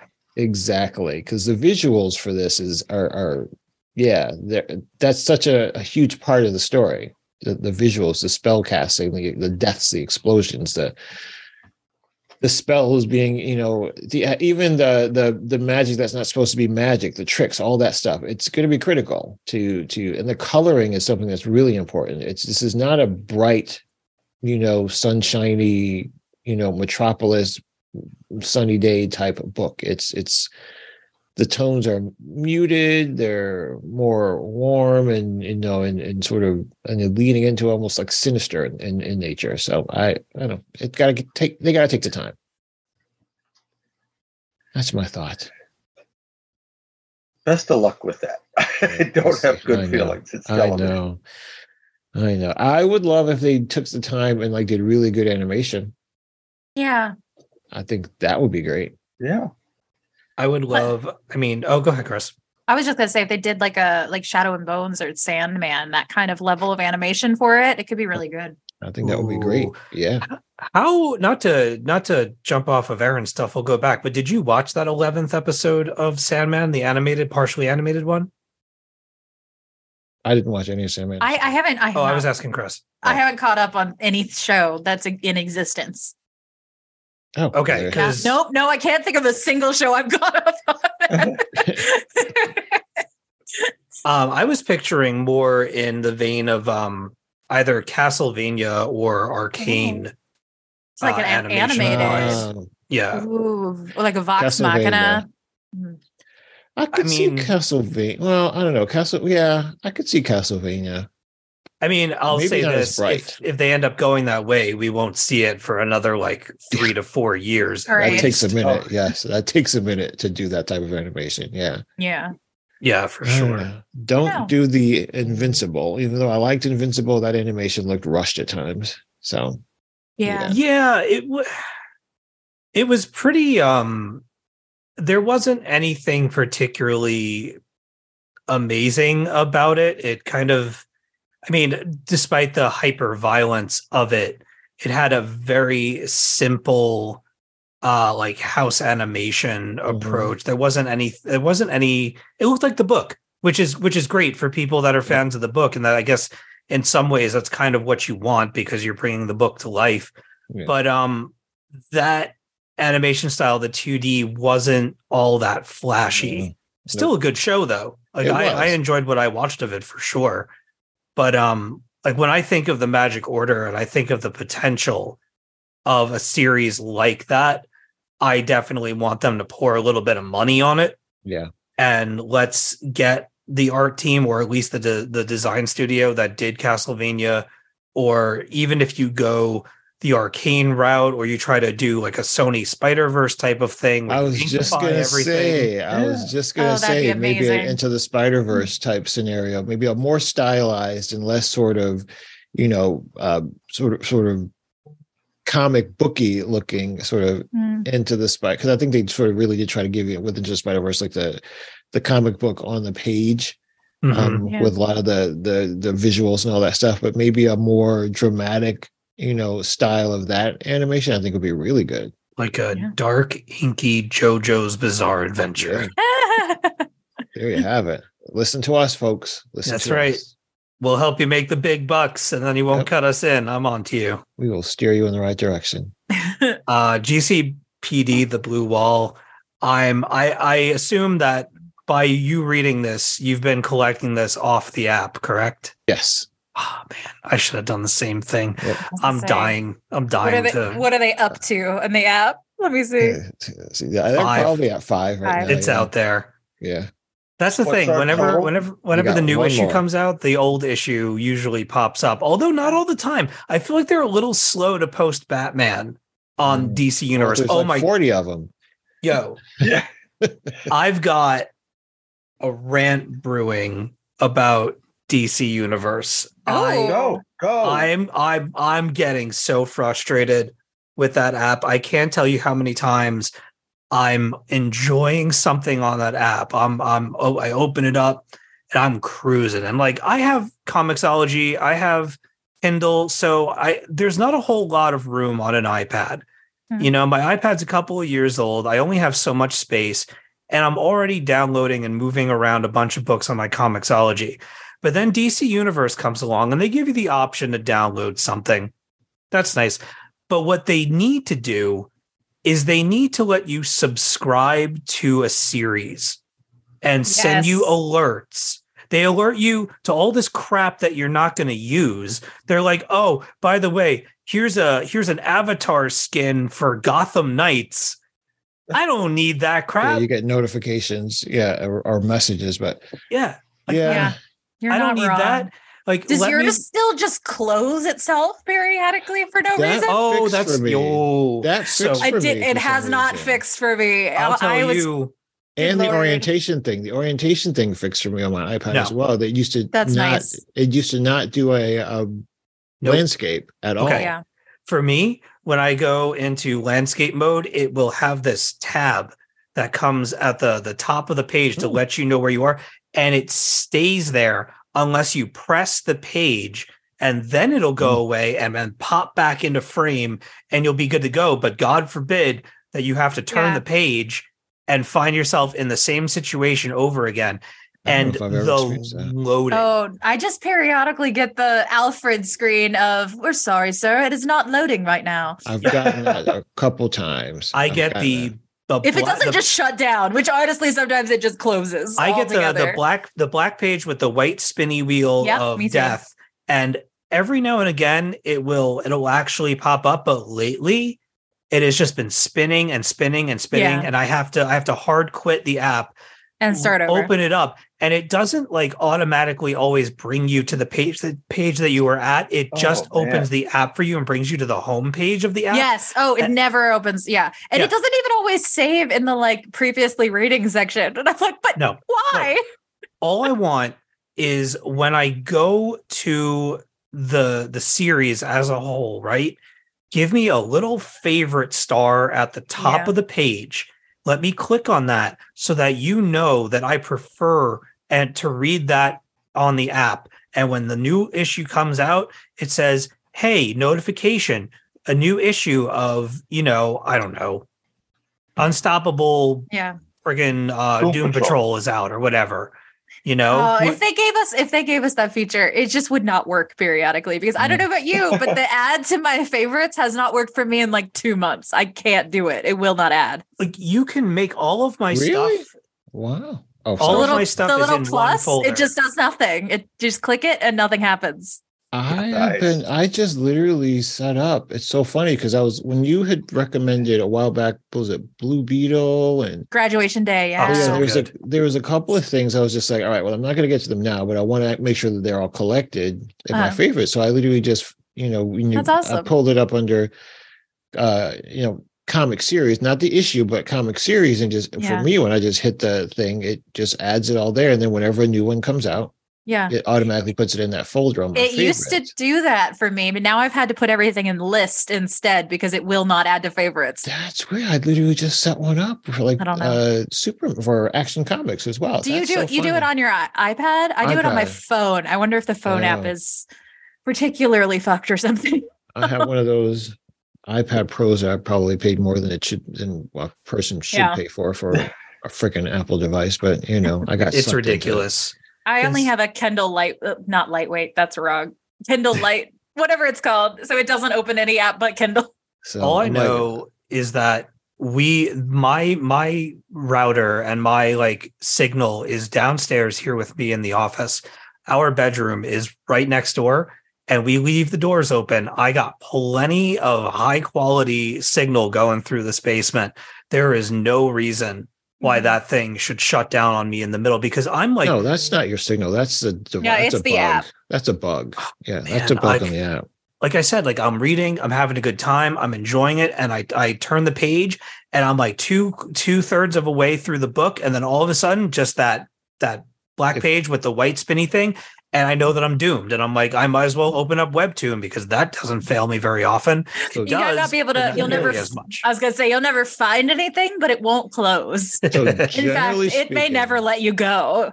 if you get like a spinning wheel, then that could potentially be your signal. But if there's an uh, so if you see Alfred or someone throwing up, that's an error that they specifically put in there to throw when their system has Yeah. a, there- Yeah. it's a bug. So Yeah. that's how you know it's them, it's not you. I oh, don't Oh, know. yeah. This has been going on for as long as I've had the app. I just noticed that it's gotten like worse. The I- the closing don't and stuff hasn't. That's awesome. Maybe it, re- uh, what are you reading on? Are you on your phone, Steve, or no? No, I'm reading on a iPad regular. Okay, so that I doesn't mean- answer anything. It probably it's not Not a grande. Well, no, Well, I mean the reason why I brought Venti? it to iPad Pro before is because yeah, he Steve's right. There's like iPad Airs and No, like I- I know. then there's I like- I'm- just- just for Bob because Bob isn't it. I don't think It's Bob not an Then Air. There's like I then there's like an iPad Pro, which is like you know they're always like, hey, can you use your iPad to like replace your laptop? So they made it with like all these like Mhm. ridiculous specs that like 98% of the population won't need, but they'll buy because they you know think they're They cool. think they should, Like- yes. like myself. That's the Um, thing though. Like it's a glorified reader because I don't use it for anything else. I use it for a lot of stuff. I actually use it for like work and stuff. But I'll use it for m- anything. Most people like like it's the same thing with the Apple Watch Ultra. Most people are not going to use it for any of these other things other than to simply look at it and tell time. But they'll pay You that. get a Timex for it. that. Yeah, but they'll still pay the eight hundred bucks for it. What? Watch. Wait, Yeah, wait, that's time out, time out. It's eight hundred dollars for a watch that isn't a Rolex. Correct. Okay, just It's I- supposed to. It's supposed to allow you to go deep sea diving and and all these things. I'm not even kidding. All these things are on there for like extreme. So I mean, that's my point. The reason why I was saying it before because I'm wondering if like the specs on my iPad or something like like sort of- helping out. yeah, like helping out with some of those performance things. Yeah. I I have both a Kindle and a Kobo, but I instead of getting one nice one, I got two different versions of the cheap one, like a dumbass. It's like it was like the, the what is like the TV VCR combo. They do two different things, but none of them wow. badly, yes. Well, because I, I got a I got a Kobo because I was like support small business. That's awesome. And then I realized that like. 85% of books are not available on Kobo. And I was like, oh, support small business, but I got to go get an, Amazon one anyway. So, whoops. Yeah. Oh, I sorry, remember I bought Kobo. my, I bought my mom a Kindle. It was like those Kindle. Where was when the Kindles were trying to compete with iPads? I bought my mom one of those, and The uh, fire. Yes, Kindle Fire. and then I bought my. I had my own iPad, my first iPad Pro, and she's just like, "You can have this back. I want one of those." I was like, "Oh." Oh, I was like, oh, Wow. okay then. So now she has one. So, yeah. you There know, you Go go. you know, go Aaron. Aaron, who who, who do you was think gonna say. funds all these things? Who- what, do you, what do you think is happening? Oh. So anyway, what were we Mhm. talking about? Oh, comics. Yeah. Hey, Okay. are we recording? Yeah. Just I hope we are. no, we Mm. You have the thing too. You can see it. I I, gave you can see it. I gave Steve uh, partial host control so he could feel in power. But he can't do anything. I actually have all the controls. We control It says Master. it says I can pause and stop. You might I don't know, you might be able to, see it, but I think I because can. don't know. Ooh. I don't know. I'll take it back. I'm still main host. I can take your power back. Listen, back. if you go mucking around and we don't get this, this Yeah, far, we're not doing it a third time. I'm booking a flight to Canada. You're more than welcome. I will choke you out. Now, where am I sleeping? Um, we have a we have a little little thing that you can uh you A can sleep thing? on. A Yeah. Just a thing. I little love thing. that. It's a little thing. Yeah. You know, Like a an little ottoman? thing. What We have, a, we have a stool in the corner. It's something that it's something that Bronwyn's mom uh brought. It's um It's a footstool. A cot? No. like what are we saying here? I, it doesn't look like it would fit anybody though. A dog bed. It's a dog bed. Yeah. Lord have mercy. It's a bean bag. It's a single bean bag. We actually got Bean rid of the bean bag. oh no. We gave it to now where will Baker. Aaron sleep? exactly. My Listen, God. It's We got a couch shot. upstairs. We've got a queen in the A ch- bedroom. a chaise lounge. I know Bronwyn's in the bedroom. What's the point? Oh, nicely done. Chris. Thank you. I'm Mm. flirting with your wife and she's not even here. Yeesh. Story of my last year and a half. yeah, that's true. the other All right. day, Bronwyn was like, I got to go talk to our husband, talking about you. Lucky me. Oh Lord. Oh Lord. Hey, look, There's like we Showtime. said, we're Yeah. we're, we're an open series here community over here. Mhm. You can should pitch that to Logo. Maybe they can, you know, stop airing all those damn episodes of the nanny. No. we could never replace the nanny. We just could No. never. Please, please, I wish somebody would. Oh. Oh, Love me some Fran Drescher. Did you see? Did anyone see the gay Christmas movie that Fran Drescher made? Because it's amazing. I did not. I, I remember I didn't get to see it. I know the one you're talking about. Though, It's yeah. so good. It's called The Christmas Setup, and I've watched it maybe 12 to 15 times since it came out. Um, and it's so good. It's the best gay Christmas movie there is. Uh, and she's Is she the just in it or is she responsible She's- for it? Uh, I, I think she's just in it, but she plays the mom and she is matchmaking her son and this local guy in town, and it's very cute. It's very very cute. I loved her in Weird Al's UHF. Yeah, That is She's the awesome. only the only Fran Drescher that I know. You must see Beautician and the Beast. Oh yes, I do remember that. I can only take her Uh, voice for about 20 minutes and then I'm out. Oh, I love her. I love her too. She's the best. Like as someone she she was in control of her own destiny with that show, produced it.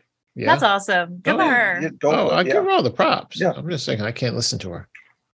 We, we can't I'm a New Yorker like, though. She sounds like me. She sounds like all gonna of us here in New York. we so can't sound. We can't all sound like you, Aaron. Okay, you gotta. Nope. yeah. I don't we wanna- all have our own things. Side note, I can't stand listening to myself either.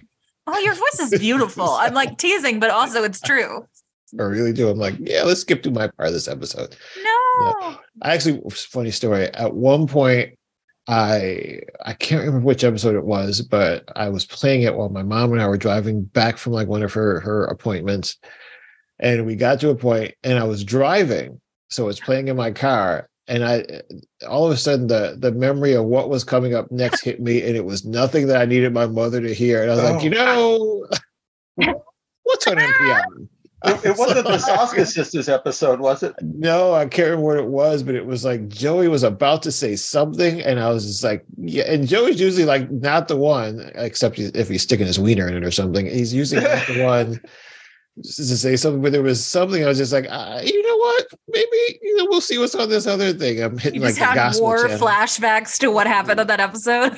Literally, I'm like flipping my Sirius XM radio to like the gospel channel. I'm like, let's go the other direction. we, we need Jesus.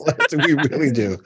So I have not listened to the episode because I feel like there's there's I've not listened to it with my mom because I can't remember where all the grenades are. Fair. Oh, Joey, no kangaroo is safe. Yeah. No kangaroo is safe. It might have been that one. I remember this because you told us I'm- about it. Telling you, he said right here on the show, he stuck his wiener in it. Yeah, he did. he did. So We all heard it. so I'm just saying. He's in Disney. Yeah, he's he's hanging out, but he said he was having dinner with Ant Man and the Wasp. What did he mean by that? I think He's they at the it for Avengers compound. Yeah. Yeah. Didn't you see the the little compound. video they showed? Yeah, there's a whole. It's Captain Marvel and Ms. Marvel, Yeah. and they, they there's a whole Man, heisty thing going on. I didn't even know he was going until he was sending photos. And I was like, oh, He all is right. sneaky. But Joey floats on the DL, man. He's just like, you don't know my life. But You didn't know you just get back from Australia and you're already at Disney?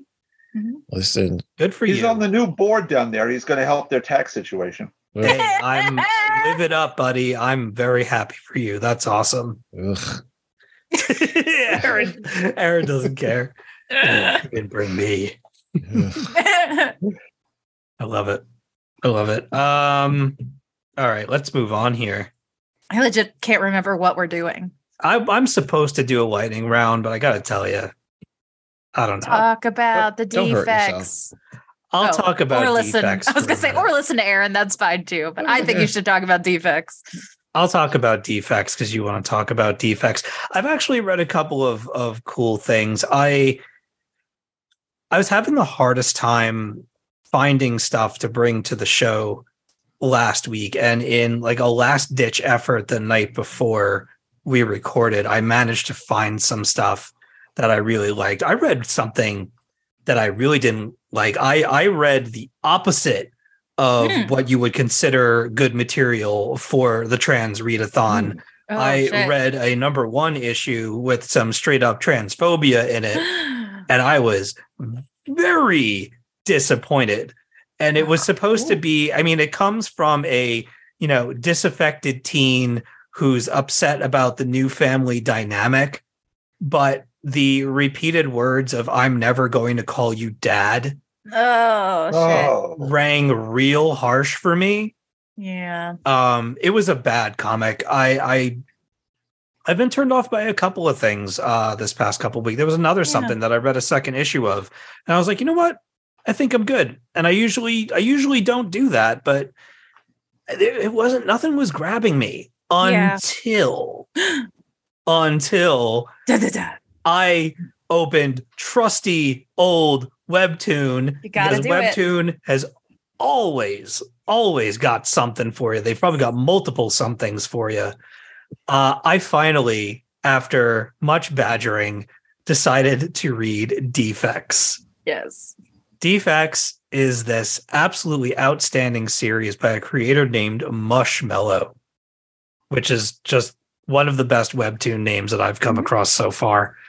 Uh, Defects is a, let's say it's an X Men like. I believe Bronwyn Yeah. has talked about it on the show before, and Chris, you might have even brought it up in the past as well I think so.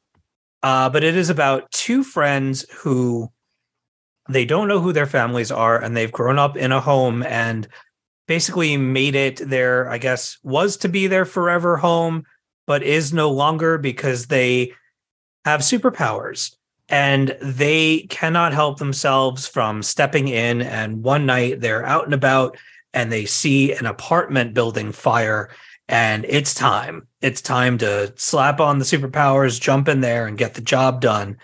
And what happens while they're doing all of this is they're noticed and they're exposed. And so now people know who they are. And one of them, her name is Ellie, happens to be a flame. Flame is one of the rarest types of what they what they have called themselves abnormals. So abnor- the flame abnormals are kind of a lost people among people who have these special abilities. Ellie and her friend basically get caught up in this war between the abnormals and another group who basically have an army of monsters and are going around kidnapping other people, other abnormals. Uh, we don't know exactly what they're doing to them yet.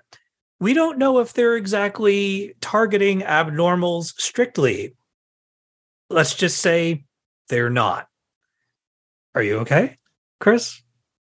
I can see, remember, I can see you now. Are you all right? The ghost in my apartment just blew across my neck. Seriously?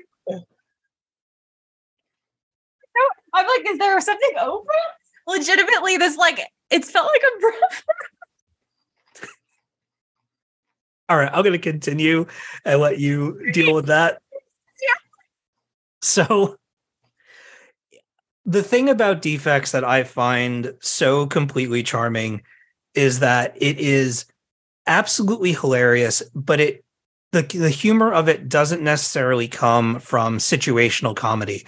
It comes from character chemistry. And I think that that speaks a lot to how well these characters are written. They have very special relationships uh, with one another.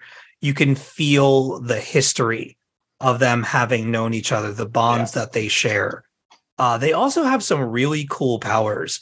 There's one character who has uh, ink on his body that can morph and change shape and basically leap off of his body. He primarily uses it for wings, but he can also use it as a defense where it's almost like ink that he can throw into people's eyes to blind them to land uh you know an attack and stuff like that um i love how that character reveal uh being revealed to be gay was the most obvious thing ever Yeah. when there wasn't really a whole lot to imply that and then all of a sudden there's a scene where he's he's very much featured and he just walks in the room with a crop top and makeup and the hair all fluffed and even just the positioning of the way that he sits to dish and I was like, "Oh, it's on."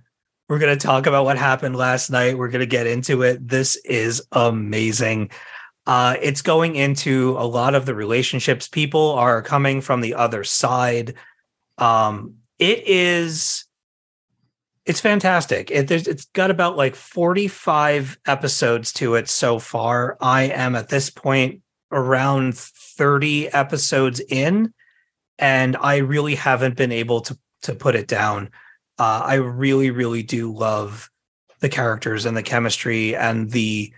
I have to stop myself from laughing out loud because I'm, I'm we always read at night, and so I'm trying to let Bronwyn chill and relax because she's been having uh, some sleep issues lately, and I'm sitting there just covering, like stifling myself, trying not to crack up when uh, the artwork changes because the mood of the book changes and the humor is all of a sudden injected into this otherwise very serious situation and this war happening between these two groups there are real consequences in this war in this battle. There are characters that have died. And it's one of those odd situations where it didn't take me long to feel something for them. I barely knew them. But the the weight of the situation the loss that permeates throughout the group you feel the loss through them. And it's really clever and very smartly written in that way. Um it's a total package webtoon. The art is absolutely outstanding. It is so vibrant and colorful. Uh i mentioned this in the last episode that got lost but even in that first episode if you want to just get a taste of it you can read all of this stuff for free by the way uh, the the apartment building fire alone and watching Ellie kind of activate her powers. And um, I feel so bad. I can't remember what the other character's name is. Her friend that she grew up with. It's killing me that I can't remember, but Isn't it Zari? it might be is Zari or Zara. It might be Zari. It's Zari. It yeah, Bob, I think you're right. Um the two of them, like you can feel that bond and the way that they snipe at one another, but they can't live without each other as well. And so they're constantly toying with each other's emotions in the way that good friends do. You can feel the camaraderie. Uh, there's love in the air for Ellie and one of the other abnormals, and he's got to reveal to have a dark past and he might have some connections to the other side and so there's drama there too and it's it's superpowers it's incredible art it's a ridiculously engaging read. Every episode picks up where the other left off so it's like you're watching a tv show with maybe a quick commercial break to jump from one episode to the next. I love it. I'm going to keep reading it. I'm going to be real super pissed when it goes on hiatus or I'm all out of episodes and I can't fast pass my way. Because I have yet to fast pass anything yeah. on Webtoon. I still haven't Aw, done it. That must be nice. I don't even know how much money I've spent on this free app. I can't. I got a bad Fortnite habit, so I need to. Uh, I need to feed the beast. Speaking of feeding the beast and Fortnite, I have a comic book related Fortnite update for y'all. I'm going through the new season pass. I'm getting my levels. I'm looking around. I go into the season pass and I'm looking at one of the new character skins, and I'm like, that looks awfully familiar. This looks like something that Christian Ward would have designed. And sure enough, you go Wow. into the first part of that package and you look at the background art for the loading screen that they give you. And sure enough, that character and all of the art and the variants were created by Christian Ward. Ooh. So I yeah. now have like a cosmic looking um warrior woman that has like stars and black holes and cosmos and everything swirling around her flaming skull of a head with all this crazy like starlight armor on and it is straight up Christian Ward art and animation and coloring and everything. It is awesome. It is so awesome. I was really surprised to see that he had gone and designed something for Fortnite. Now I'm wondering who else has designed stuff for Fortnite. Yeah. Um, still playing that game every single day. As soon as we're done here tonight, I'm going to go and get my dailies. I've even you can see it on the in the background. Well, you can't now because I have Christian. I was gonna say. I was Um, gonna say I see art. I see us exploding something in the background. Of I set up a TV in my office with my PS4, my leftover PS4 Pro, my Dreamcast, and my GameCube, and I've got Fortnite in my office where I work, which is Aw, which is bad because I love it. I can definitely fit in around between articles if I'm quick about it. I feel this. I accidentally left my Switch when I was visiting my parents, and I've like got the twitches because I I always go to sleep playing Stardew Valley. I'm nice. like, what do I, do? forgot. I for, I thought I gave away my PS Pro, Hmm. And turns out I found it in a box somewhere. There you go. My, my spare room, There you PS4 go. Pro. nice. I was like, oh, look at that, it's still there. So it's of no use to me now, but still, nah, you can still do something with it. it's emotion. It's an emotional attachment I have to it. There you go. I still have my first PlayStation Aw. 4 that when Bronwyn and I met, um, we were we played on it. It's got stickers all over. it. It's got Spaceballs stickers on it. Um, Amazing. it's got uh, oh, what is that? Oh, that Greg Greg Pak book, the Princess book. Mm. Uh, it was a Kickstarter event. I can't remember what it was called. Um, but anyway, it's got it, it's it's a it's a nice little keeps keepsake. I can't get rid of it. Aw. Um, other than that, I've read, um, I'll talk about it more on our next episode, but I did read Indigo Children number one and uh, The Ambassadors number one. Uh, Indigo Children is from Curt Pires, and The Ambassadors is the new Mark Millar. Both were very, very good. Also, very dense. And so I kind of want to read them again and maybe take my time actually taking some notes and crafting uh, a lightning round around those. Um, but if you're looking to get an early jump on the next episode, uh, Ambassadors and Indigo Children, both very, very good. I, yeah, I think I think John in particular is gonna kind of lose himself for for both of them really, and I think I could see Indigo Children being a uh, being a Joey book for sure. Uh, and I guess that's my lightning round. Boom. It was a big blast this time. Yeah. just one single big Mhm. blast. Yeah, I just I don't know. A front Um. Defects is a delight. The other day, Bronwyn sent me a single panel and was like, "It's you," and the quote was just. How did we come from a missing person and end up in a cult town surrounded by a danger mountain? I love it. I love defects. It's so much fun. I'm glad I'm glad the webtoons has not let you go, Steve. I love when Zari's like, like, what have you done, woman? And it's like the giant anime head with the angry eyes and the, the scary mouth. Oh my god, I love them. They're so great. And it's it's that type of stuff that in some books that stuff doesn't land. It doesn't work, but because you understand the friendship between these two characters so completely, so quickly, it does work. And I I just I love the humor in it so far. So um yeah, all right. Let's uh let's I'm only do- through the first ten, so I've only Oh, got that's right, Bob. Go ahead. Some, sorry. most of the humor. They've only gotten back to the the mansion, which could be a cult mansion of its own. We don't know yet. Mm. You know, because you're ahead of me. Just you wait. Like I said Okay. last time, there's a character that I don't trust, and she's not given me any reasons to trust her yet. She There lurks. She Mm, lurks. She eavesdrops.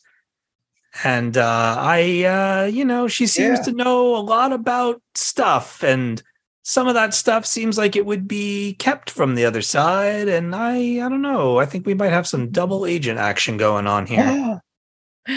I'll look We'll see. forward to that or dread it, as the case may be. Chris is probably like, "You're wrong." I am not saying a word. I am I am Ah, discretion itself over here. That's right. All right, we've got a pretty beefy news section. This news is thick. Yeah. some of these uh, some of these stories are are, are quick, but I want to make sure that uh, starting off with this first one that we pour one out for Mm. uh, Carol Danvers and Kelly Thompson. Uh, Captain Marvel is ending with issue number 50 in June. So we have to assume that this is going to be for a relaunch once the, the Marvels film does come out. But uh, Kelly Thompson has had a tremendous run with this character, uh, having more issues than Kelly Sue DeConnick's relaunch and really going to great lengths alongside of her uh, amazing art team to bring Carol to some very special places, introduce some really, really cool new characters, and just do as much as she could with this character within the confines of, you know, Marvel's grand plans for whatever. But whatever she did with this character, she always worked with what she had and I think it's been a really, really fantastic run. And even though I do have to catch up with it, I am going to miss it. I'm gonna miss. I'm gonna miss having it to look forward to. Uh, but I'm also excited for Kelly Thompson to move on to other stuff as well. Um, Bob, why don't you uh, jump in here and let us know what you think of Yeah. this? Well, just as you were saying, uh, Kelly Thompson, who we loved on basically everything she's done to this point, were you couldn't be sure. Captain Marvel has been a challenge for Marvel. It has been, I don't want to say spotty. It's been okay. Some better than others. Maggie Stohl's Life of Captain Marvel was interesting. Some of the others, maybe not so much, but still, uh, Kelly Thompson got Carol Danvers and what it was she meant, and did company politics occasionally get in the way in events and whatever. But what she gave us was a Carol who we could recognize from Kelly Sue DeConnick's run. The need to always stand up. And, and, and maybe not as Kelly Sue DeConnick has, has said on, on our show that you know the difference between Captain America and Captain Marvel was was just this Captain America gets up and fights on because it's the right thing to do. Captain Marvel does because it's F you, I'm going to get back up again. And Kelly Thompson's Carol always exemplified that in very tough situations. She put her in all sorts of oddball, other dimensions with weird histories going on and how you find your way around that. She always did. She's always in charge, but she was also flawed, also made mistakes, too quick to punch, not enough to think. It's what we love about Carol. She's she's one of us. She's a flawed human being, and Kelly Thompson gave us that. That she's going away. Fifty issues is a good run. Kelly Sue DeConnick's was, I guess, thirty-two, and a couple of oddball Avengers assembles and Avenging Spider-Mans. Uh, and I'm sure they'll put someone else on it as the movie comes out. I just hope it's someone up to what was laid down by the two Kellys.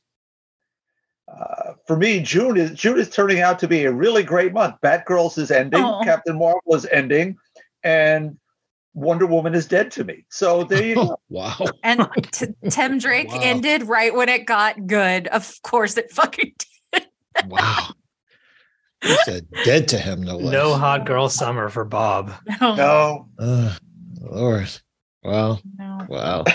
Does anybody else want to uh, say anything about Captain Marvel before we move on? No, I think Bob pretty much summed it. Thanks, Aaron. Thanks a lot. Yeah, no. I mean, I, I'm, al- I'm always excited with, to see what new thing is going to come. So I don't think I get as upset by endings when I expect a character to come back. Again, I'm salty about the Tim Drake ending in Pride Month because who knows if they'll do a new one with him or not. But um, you know, Captain Marvel's going to be back. It's not like we don't know that. So Are you still reading the Robin book? I, I'm going to talk about it next time I'm on because there's a new issue and they changed the artist and it like unlocked everything. I swear to God, it's so much better. I feel terrible about that. I was like, why did they change the artist with like three issues left before it's gone? I'm so baffled. But um, but it's great and it's very gay and there's a first kiss and I like it a lot. So I do have a lot of thoughts on it. Was it always meant to be a limited? No, no, they canceled it during Pride Month. Oh, They were like, get get him out of here, get rid of that queen. Well, he's he's boring according to some people. I, Tom King, if you're listening, you aren't, but if you were, I will fight you. This is the second time. My God. He called me basic to my face for liking Tim Drake. So, you know, we have a What? beef. He did, yeah. Mm. a little bit of the tea. Well, for ya. let, let, let's uh, let's do the Comic Con. We'll we'll Yeah, I'll go back. I'll tell him again. We had a fight right in that ALA, I think it was a library convention with all the sweet librarians around us. Um, but I did comment about I commented about, you know, Tom King, you can't say a character is boring if you're with one of the people who wrote them. And I got attacked again by the DC bros. and I was like, can you all stop?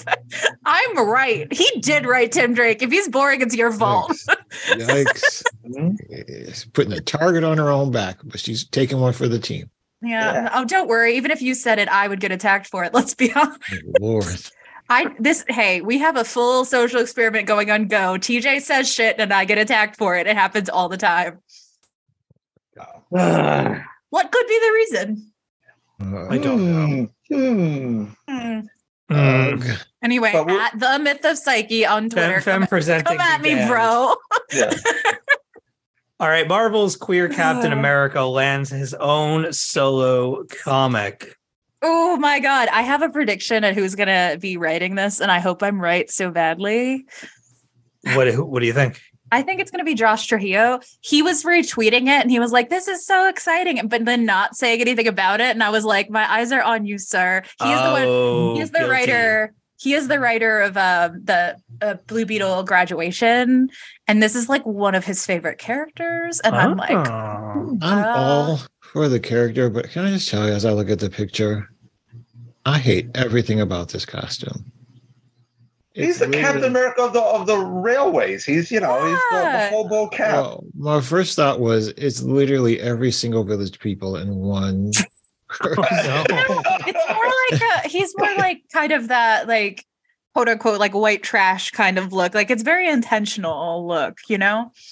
oh, okay. I do like the tattoo though. I like his costume. Did you I read? don't did me you wrong, read the the I his didn't. series? Oh, the United States don't get me cap wrong. a lot of I don't. I don't necessarily need. I like it when they. It's like the homegrown s- outfits. So I, I don't necessarily need it to be like some super stylized Mhm. superhero leotard. yeah. I will say that this costume has more intention in it than usual. So there's there's reason for why it looks the way it looks, even if he does So- look like the village people. I mean, like all of them, all at once. he doesn't have a mustache, does he? I don't recall that bit. Or the Every village person everywhere all at once. Like, all at Ooh, once, that's that's my favorite movie of the year. Uh, All right. Well, good luck to Captain America of the Railways, I don't know what that's. I'm sorry. I don't know why that was so funny to me. Aaron Fisher.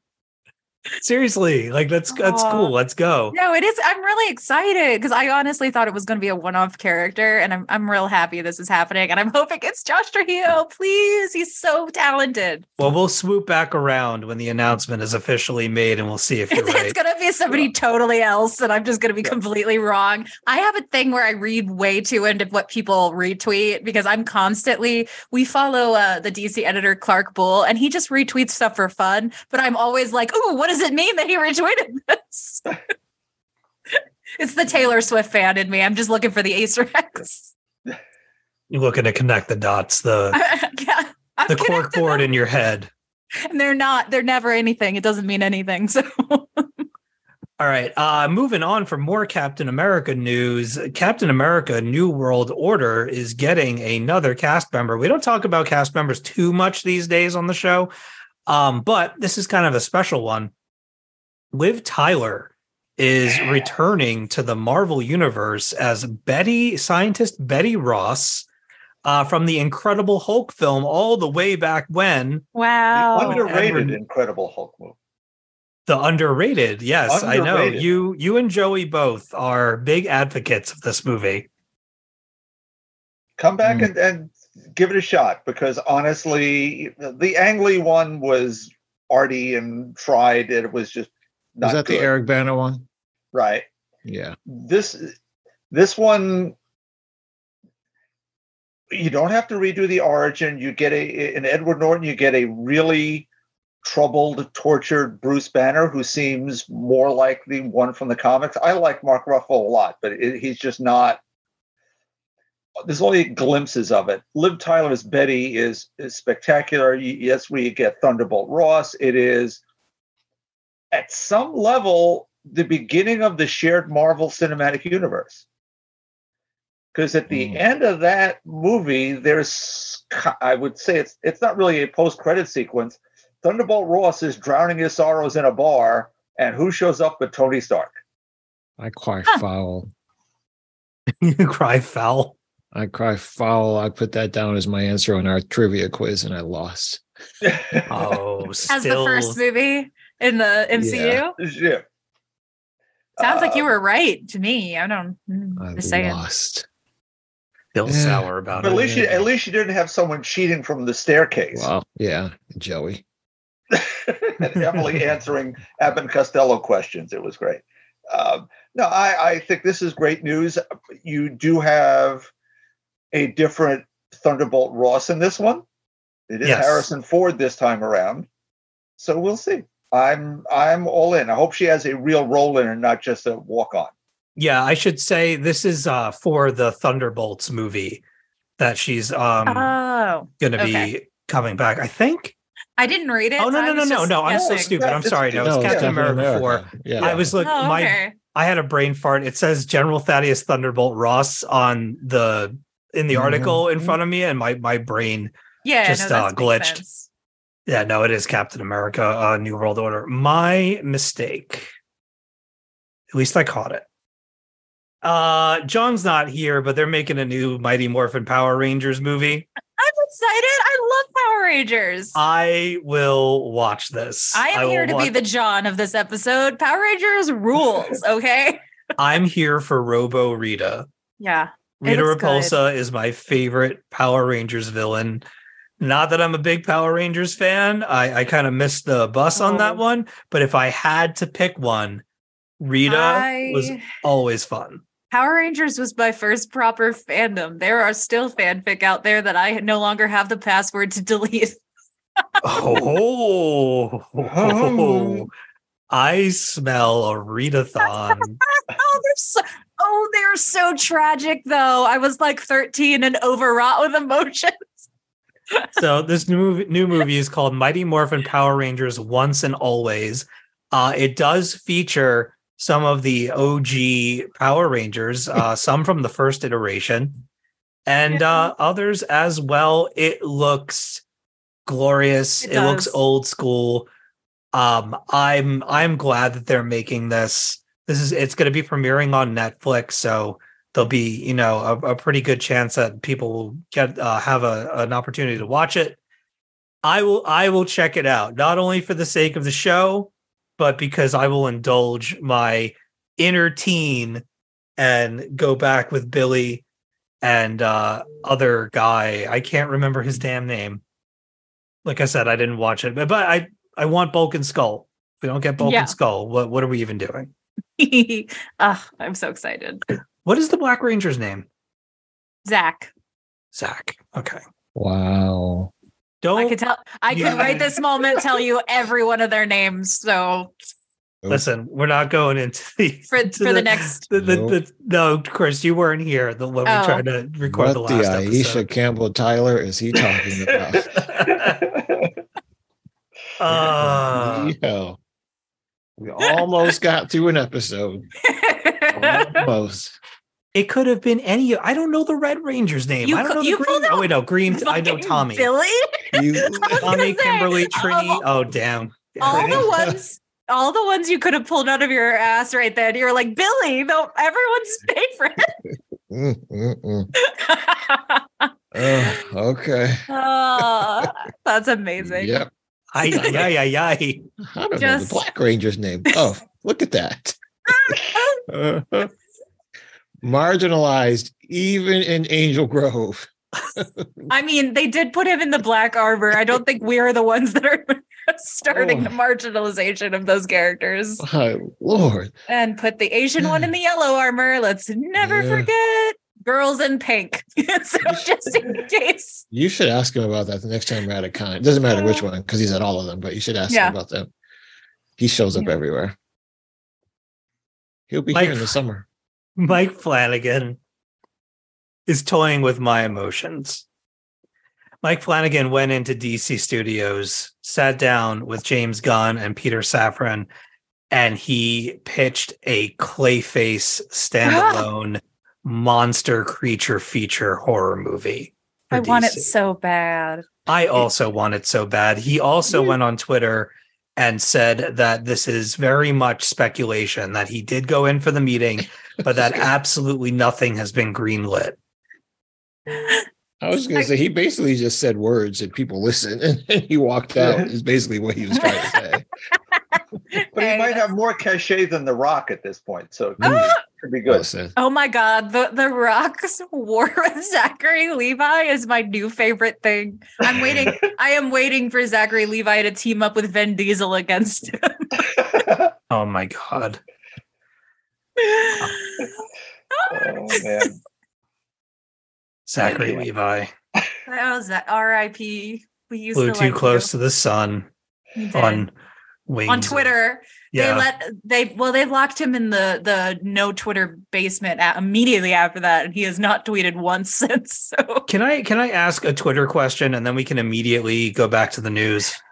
um is it about the Gwyneth Paltrow ski trial? That's No, no.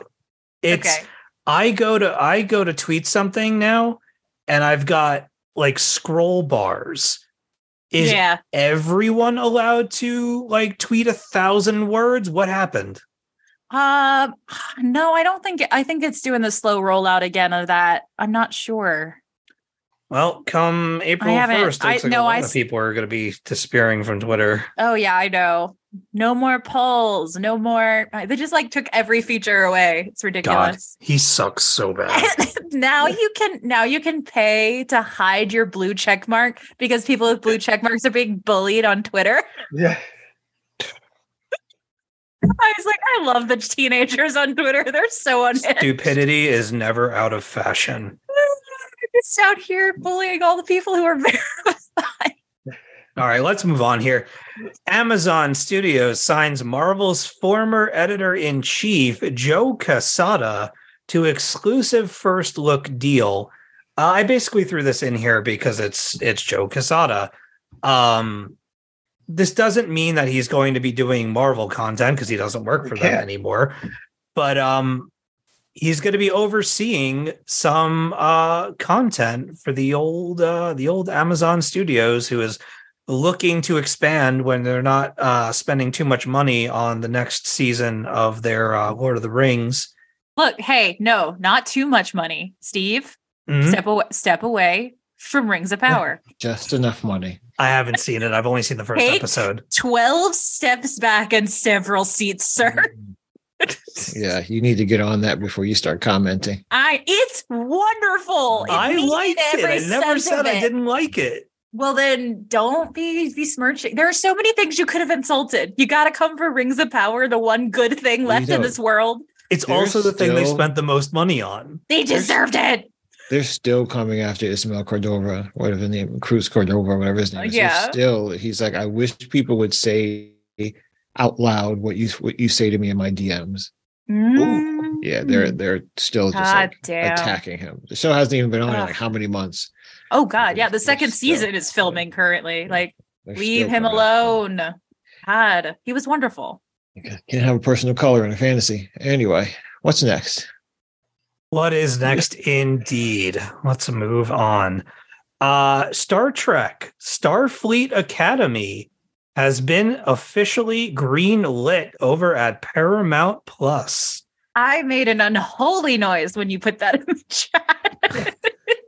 I hope to God. I, I can't remember, did we joke about this on the show or not? We did, right? I told you all about the Shatner Academy series he wrote. I think you did, I- yeah. Hope to God this is a actual adaptation of that trash novel because it's all I want is just the gayest Kirk Spock fanfic ever.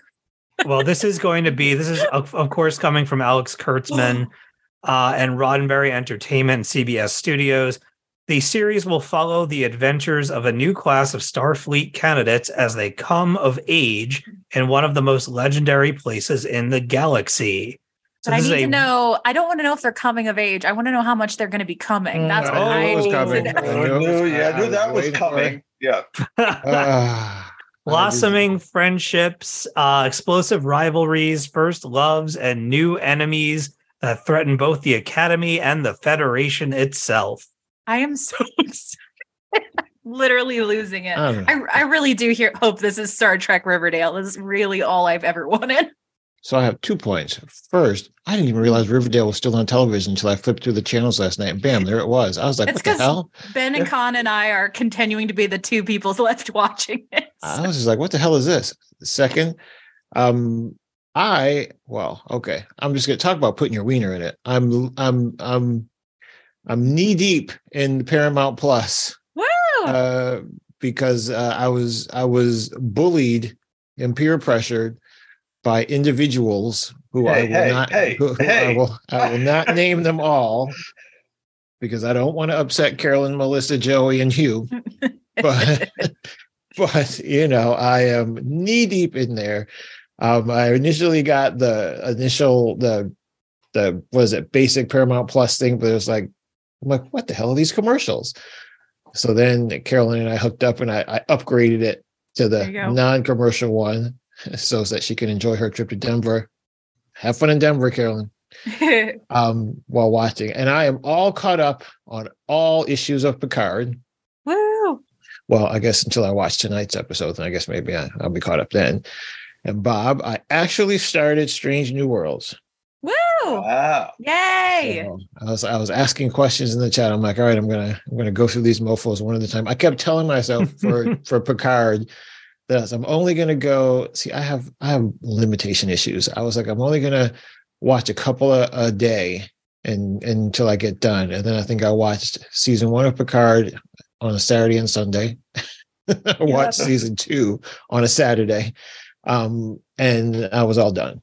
Um, and I caught up on three that following Sunday, that that next Sunday. So I was like, all right, I'm all caught up. So I started Strange New Worlds that night. I'm only two in, uh, but I got to keep going because you know I guess I got to get through the whole. I don't know if I'm going to go all the way into Discovery. You've got to do, you've got to go Discovery. Discovery's the gayest one. It's so Ugh. good. I like, love, I, I oh, like my boys. I, I do like them. I was like, I gotta, I gotta see how what what the commitment is there. How many seasons do they have of that? Oh my God, what are we at now? A, a lot? More, more than a few. There's like It's- ten What, episodes a Discovery? season. Yeah, Yeah. There's at least three, if not yeah. four. I think I there's feel more like than there's three. four. I think I'll find Yeah. four. It's so worth it though. I mean, it's not like it's more uneven than the other shows, I would say, but it is so good. And uh, Michael Burnham is my captain. I love him. Oh, much. there are four and five is on the way. yeah. Season two of Picard, oh God, it sucked the life out of me. I was just like, this is just dragging on, dragging on. I heard Season three is quite good. three is amazing. Oh, Season Oh, three is yeah. amazing so far. Yeah. So we'll see.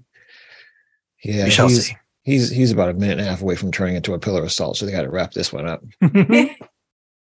So I love him, but you know, Yes. Yes. All right, moving on back to comic book news. Blade is coming Yeah. back. Marvel's Vampire Hunter returns in a new ongoing series. This is coming from CBR.com. Eric Brooks awakens an ancient evil and fights the supernatural underworld in a new ongoing Blade series from Bryan Hill and Elena Casagrande. What, what, What? what? Yes. Wow. I did not read that part earlier when I put this in the chat. Okay, Uh. um, pre-ordered, Instabuy, Yes. Elena Casagrande. Oh, and Brian Killmonger. Okay, all right. I'm all right. I'm I'm excited. This is awesome. I mean, when I saw her name attached to this, the idea of her art style with a blade tumbling through scenes and killing vampires and whatever left and right, right in my head. Two page spreads, and oh, it's going to be great. I love that they gave this uh, write up as if it was like a new take on Blade. I'm like, that's literally just Blade story. Yeah, it has Like- been since the 70s. Yeah. that's Like, literally just cool. Blade. So I'm excited about it though. I, I like you said, Elena Casagrande is even just this cover that they have here is kind of is really cool. Is Eric Brooks Blade's name? Yes. Yeah, I thought so. How did I not know that? I don't know. They always just call him Blade. Mhm. New ongoing series will find Eric Brooks struggling to deal with the supernatural underworld after he accidentally awakens an ancient evil. Okay. Sounds like every That's what I'm saying. ever. It's like literally Blade. So basically, it's Blade. But you know, We'll see. Um, a Casa dark ancient power has been simmering quietly for centuries when Blade himself is the one to unknowingly unleash it. Marvel's entire supernatural underworld will come out of hiding to demand he handle it or pay a pound of flesh for his mistakes. Bum, bum, bum. Oh. Bloodbath's blackmail and Blade. You won't No. want to miss this explosive first issue of the new volume. But no one came out to say anything about Strange Academy. What's going on there? Summer of 2023. What about Strange Academy? I was like, all the demons they unleashed at Strange Academy, no one had a single thing to say. Man, you're so much farther ahead in that uh Strange. Academy finals series Oof. than I am. Get on that. Yeah. Well, you're going to be probably talking about the latest issue on the next episode, I would imagine. I'm glad you're aware. I hate you. Uh, I mean, you prepared yourself. You always got You got between now and then to, clocks ticking. to, to make some changes, Tick tock. do some things. All right. I'll move some things around. Hey, Hmm. All right, moving along here. Uh, this is just a quick a quick casting announcement.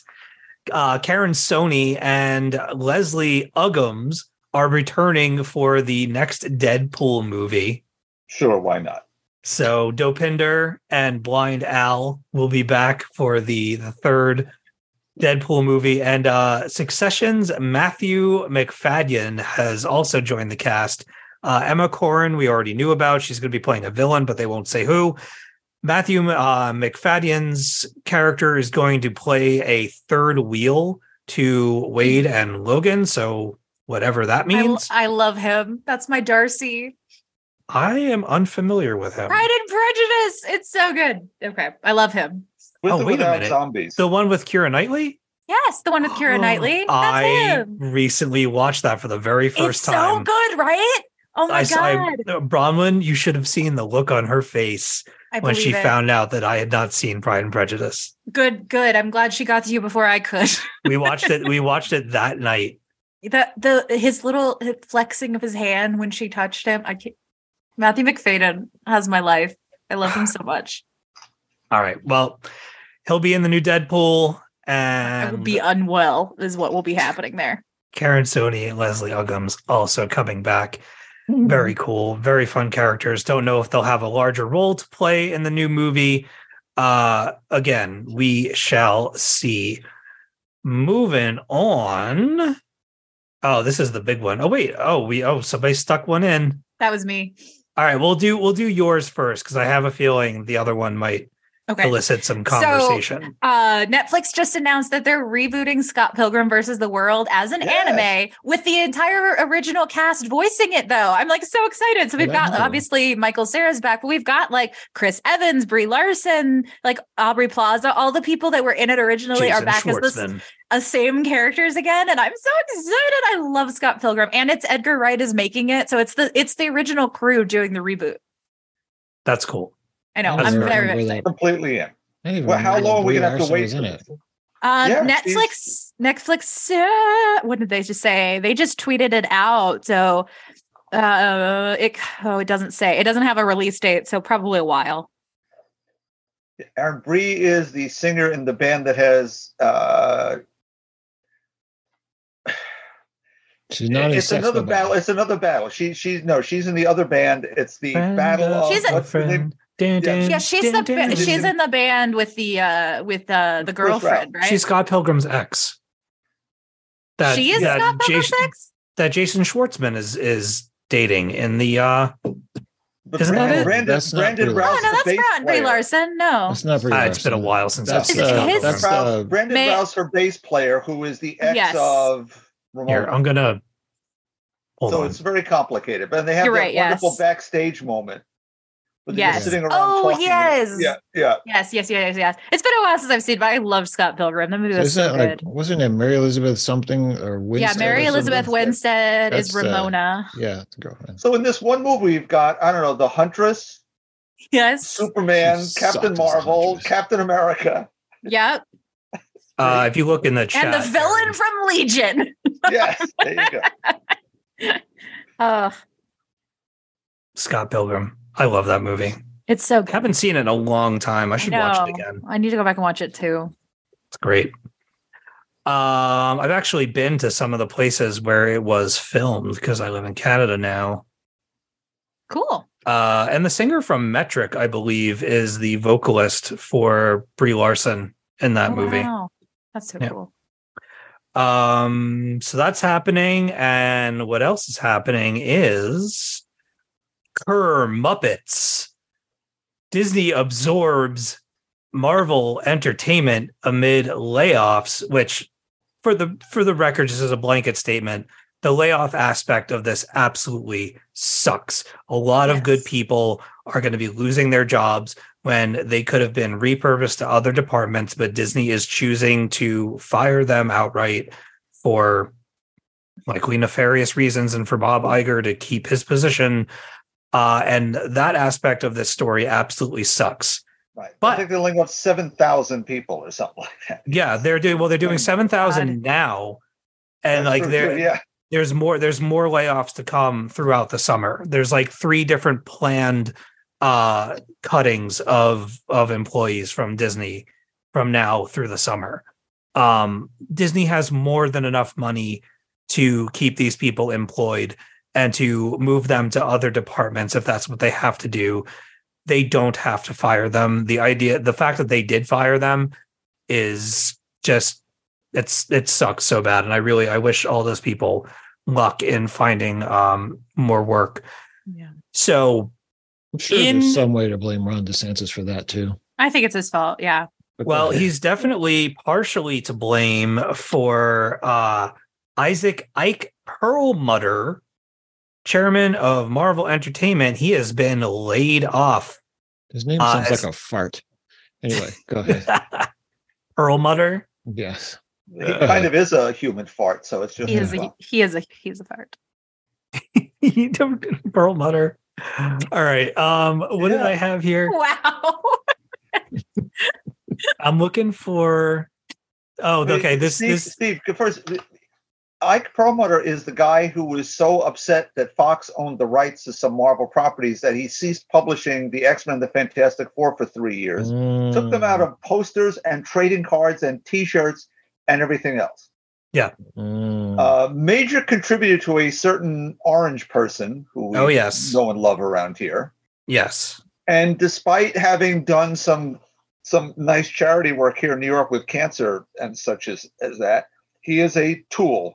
So goodbye and good riddance. And you know, if Bob says he's a tool, he's a tool. he's that- got, he's that got to be. Ooh, that was some harsh language from Bob. I don't even can we is this an extra explicit episode? So uh, this tweet that I found earlier, I absolutely loved and posted to the group here. Says, "LOL, so much for the end of woke Marvel." Ike Ike uh, Perlmutter fully removed from the company. Kevin Feige will control entire Marvel brand. Perlmutter has backed failed shareholder coup against the studio by Trump donor Nelson Peltz, angered by Disney fighting DeSantis anti-gay bill. hmm Mhm. Bye bye. Let the door hit you on the way out. Yeah. Perlmutter. Maybe you can team up with The Rock Mr. and they can go Fart. take over Warner Brothers. Yikes. Aw. So Actually, maybe they'll buy the Snyderverse and go do that. Oh, Ugh. wow. Bob is just full of them tonight. He has just got an endless supply. Look at him. Snyderverse, Snyderverse is coming back. It's uh coming back into theaters for a couple of days for like Snyder Palooza. Well, he, right, he did a like that. convention. He did a convention, right? Yeah, I mean, I have to say this though the the proceeds from the tickets are um going toward um suicide awareness and Yes. prevention, Oh, That is awesome. Great. which is great. wonderful. Yeah. Yes. Um, so I mean, I will definitely give it up uh, to them for that. I also think it's funny that all of these, you know, whining chuckleheads that a portion of their money will go towards this thing as they're screaming their uh, Netflix pick up the Snyderverse things Yeah. and everything. So at Yeah, least it- your money's it- going to, to a good cause. I'm I'm glad the people that tell me to kill myself online will be helping contribute to anti-suicide. Suicide. Irony Lord, much? Wow. Ugh. Hey, I am not wrong. They have been all over me lately. That was that was that was real. Yikes. Yeah. That was real. Uh, Yeah, we didn't get we got it pretty bad back in the day, but not to, I don't think to that extent. No, No. there there's, there might be a reason for that, Bob. If we could only have a detective that could figure it out. Does anybody want to uh, say anything else about uh, Mr. Fart Perlmutter? Nope. All right, Blow it. Mr. Fart, rest in, rest in, rest in pieces, asshole. Um, that's gonna do it.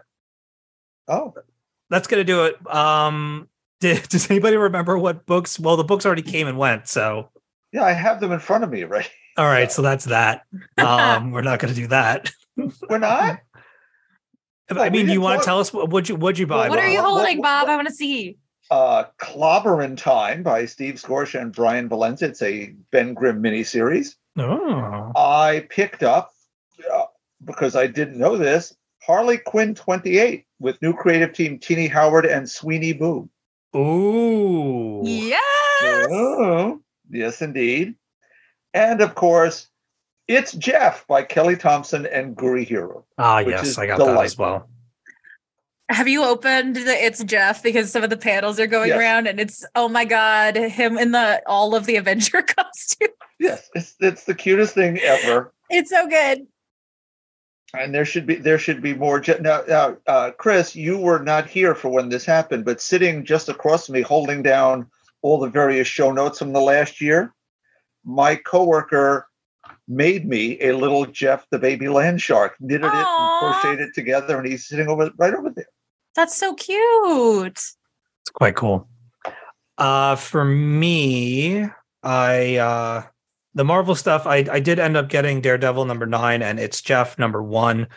Uh, on the indie side of things, I picked up uh Bloodstained Teeth number 10, Indigo Children number one. Uh, I ended up skipping Hard Eyes number five. I'm gonna probably collect that in trade. Uh, and then I found out Lovesick ends at issue number seven. So I skipped number six. I'm gonna wait until that's collected. Something is Killing the Children, number 30, I grabbed alongside uh, Strange Academy Finals, number five, and The Ambassadors, number one, which I've already read and talked about earlier, and we'll talk about more next episode. Uh, Aaron, what did you end up picking up? So I believe it or not, I haven't purchased any books as of the time of this recording Ooh. because you know I got a day job. Anyway, but Get uh Strange Academy Finals five. Actually, I think that actually probably is. I'm probably subscribed to that, so I think I, I maybe actually I did purchase that without actually having to lift a finger. Oh. Um, he has people to do that for. yeah, so, hey, it shows up. You subscribe, it shows up in Comixology. Mhm. Um, Captain Britain two, and I, I uh, was looking at Waller and Wildstorm, so we're gonna potentially take a look at that. Everything else is sort of. Uh, there's a bunch of number ones that I was gonna, a few number ones I was gonna look at that came out, but I'm just gonna see if I get through enough of the stuff that I'm already backed up on before I uh, jump into some new number ones. All right. Uh, Chris, what uh, are you looking forward to reading? You have you have all obviously all the stuff that you talked about earlier. Was there anything else? Um whatever rolls into DC Infinite and surprises me because I never pay any attention to what's coming. So Okay. I don't know. DC Infinite will tell me what I read next week. There you have it. All right. Uh, does anybody have any closing statements before we get out of here? Pray Nope. to the Zoom gods. John had one. but He doesn't have one now. no thoughts for you, John. That's what Um, you get when you rant against the Bob Patrol. Yes. I've got a little something to say before we get out of here. Uh, I didn't say anything at the top of the show, but I do want to make sure that I give everyone um, my thanks uh, from me and Bronwyn. Uh, sadly, our uh, dear cat Dubs that Bronwyn has had for 20 years and I have been with for uh, a decade passed away this past week. That's partially why I've been in something of a funk. Uh, we're still going through the motions of him being gone. We miss him dearly. And I would like to thank everyone who reached out to us and sent us love and online hugs and everything. Um, he will always be with us in our hearts, and um, we will we will miss him tremendously. And uh, yeah, he's been he's been with he's been with the Talking Comics family for a long, long time, and uh, he he's he's a he was a special special boy, and he was real, real, real, real, real good his whole life. Uh, right up until the day that he wasn't, and we had to make a hard decision and um, I just want to thank everybody for their their support and their warm wishes. They are much much appreciated. So with that, we've reached the end of this week's edition of the Talking Comics podcast. As always, you can send us your comments or questions through our email podcast at talkingcomicbooks.com. We are also on the Twitter at Talking Comics. I might hand that over to someone else if they want to run it, because obviously I'm not. Uh, we've also got Talking Comics on Hive and Talking Comic Books, uh, Talking Comics podcast on Instagram. Aaron and Chris are doing bang up jobs on their end of the social media stuff. Uh, and yeah, we're looking forward to some things in the future. We got a new recording situation. I like this uh being able to see you guys thing. This has been fun. Yeah. It's it's It's really it's- added an element to it. it's neat. It's uh I love being able to catch you with the ghost thing earlier. That was so weird, y'all. I can't explain that. It was so strange. It was so See, random. I'm so clever. We were talking earlier about being able to do this without actually having anyone know that you're not paying attention. You didn't even see me do my Amazon orders when I was. I know we could tell. It was reflecting in your glasses. I I saw- saw Amazon. I saw which shoes you ordered actually. like, It was a clickety little- click click clack. Look at that. They'll be here in two days. nice. All right. Uh let me bring up the thing here. Bob, where can our listeners find you? Old fashioned email, Bob Reyer at talkingcomicbooks.com. And Aaron, how about you? At AJ Amos 70. And Chris? uh linktree.com slash the myth of psyche. All right. Uh, I am at dead underscore anchorus on the internet. Bronwyn is at shiny baby B. John is at John P. Burkle. And Joey is, is at? Joey Pergino. I don't know. I don't John think he is is. 70 or something. I think he's gone, isn't he? He's something. He he posts he posts stuff every now and again on uh, his Instagram. He's he's lurking. He's around there somewhere. Heaven's Gate 70, that's where he's at. oh, he's the one running that. Yeah, account. that's that's the Oh. one. Yeah. I am the, sneakers real and Viola everything, yeah. Davis. The Church of Burkle. I am the real Viola. I am the real ViolaDavis.com. With a blue check mark. No, With the blue check mark. but, but a hidden one. Yep. yes. So he doesn't get bullied. All right. Thank you all so much for listening. Uh, our apologies for this episode coming out late, but hey, we're all here. We're together. yeah, we're Uh, all here, even John. That's right. Yes. Uh, he was be the ghost excellent. in your room, Chris. Oh my Yeah, god, he's the that was ghost. no one. That's amazing. uh, be excellent to each other out there. Uh, and until next time on the Talking Comics podcast, to be continued.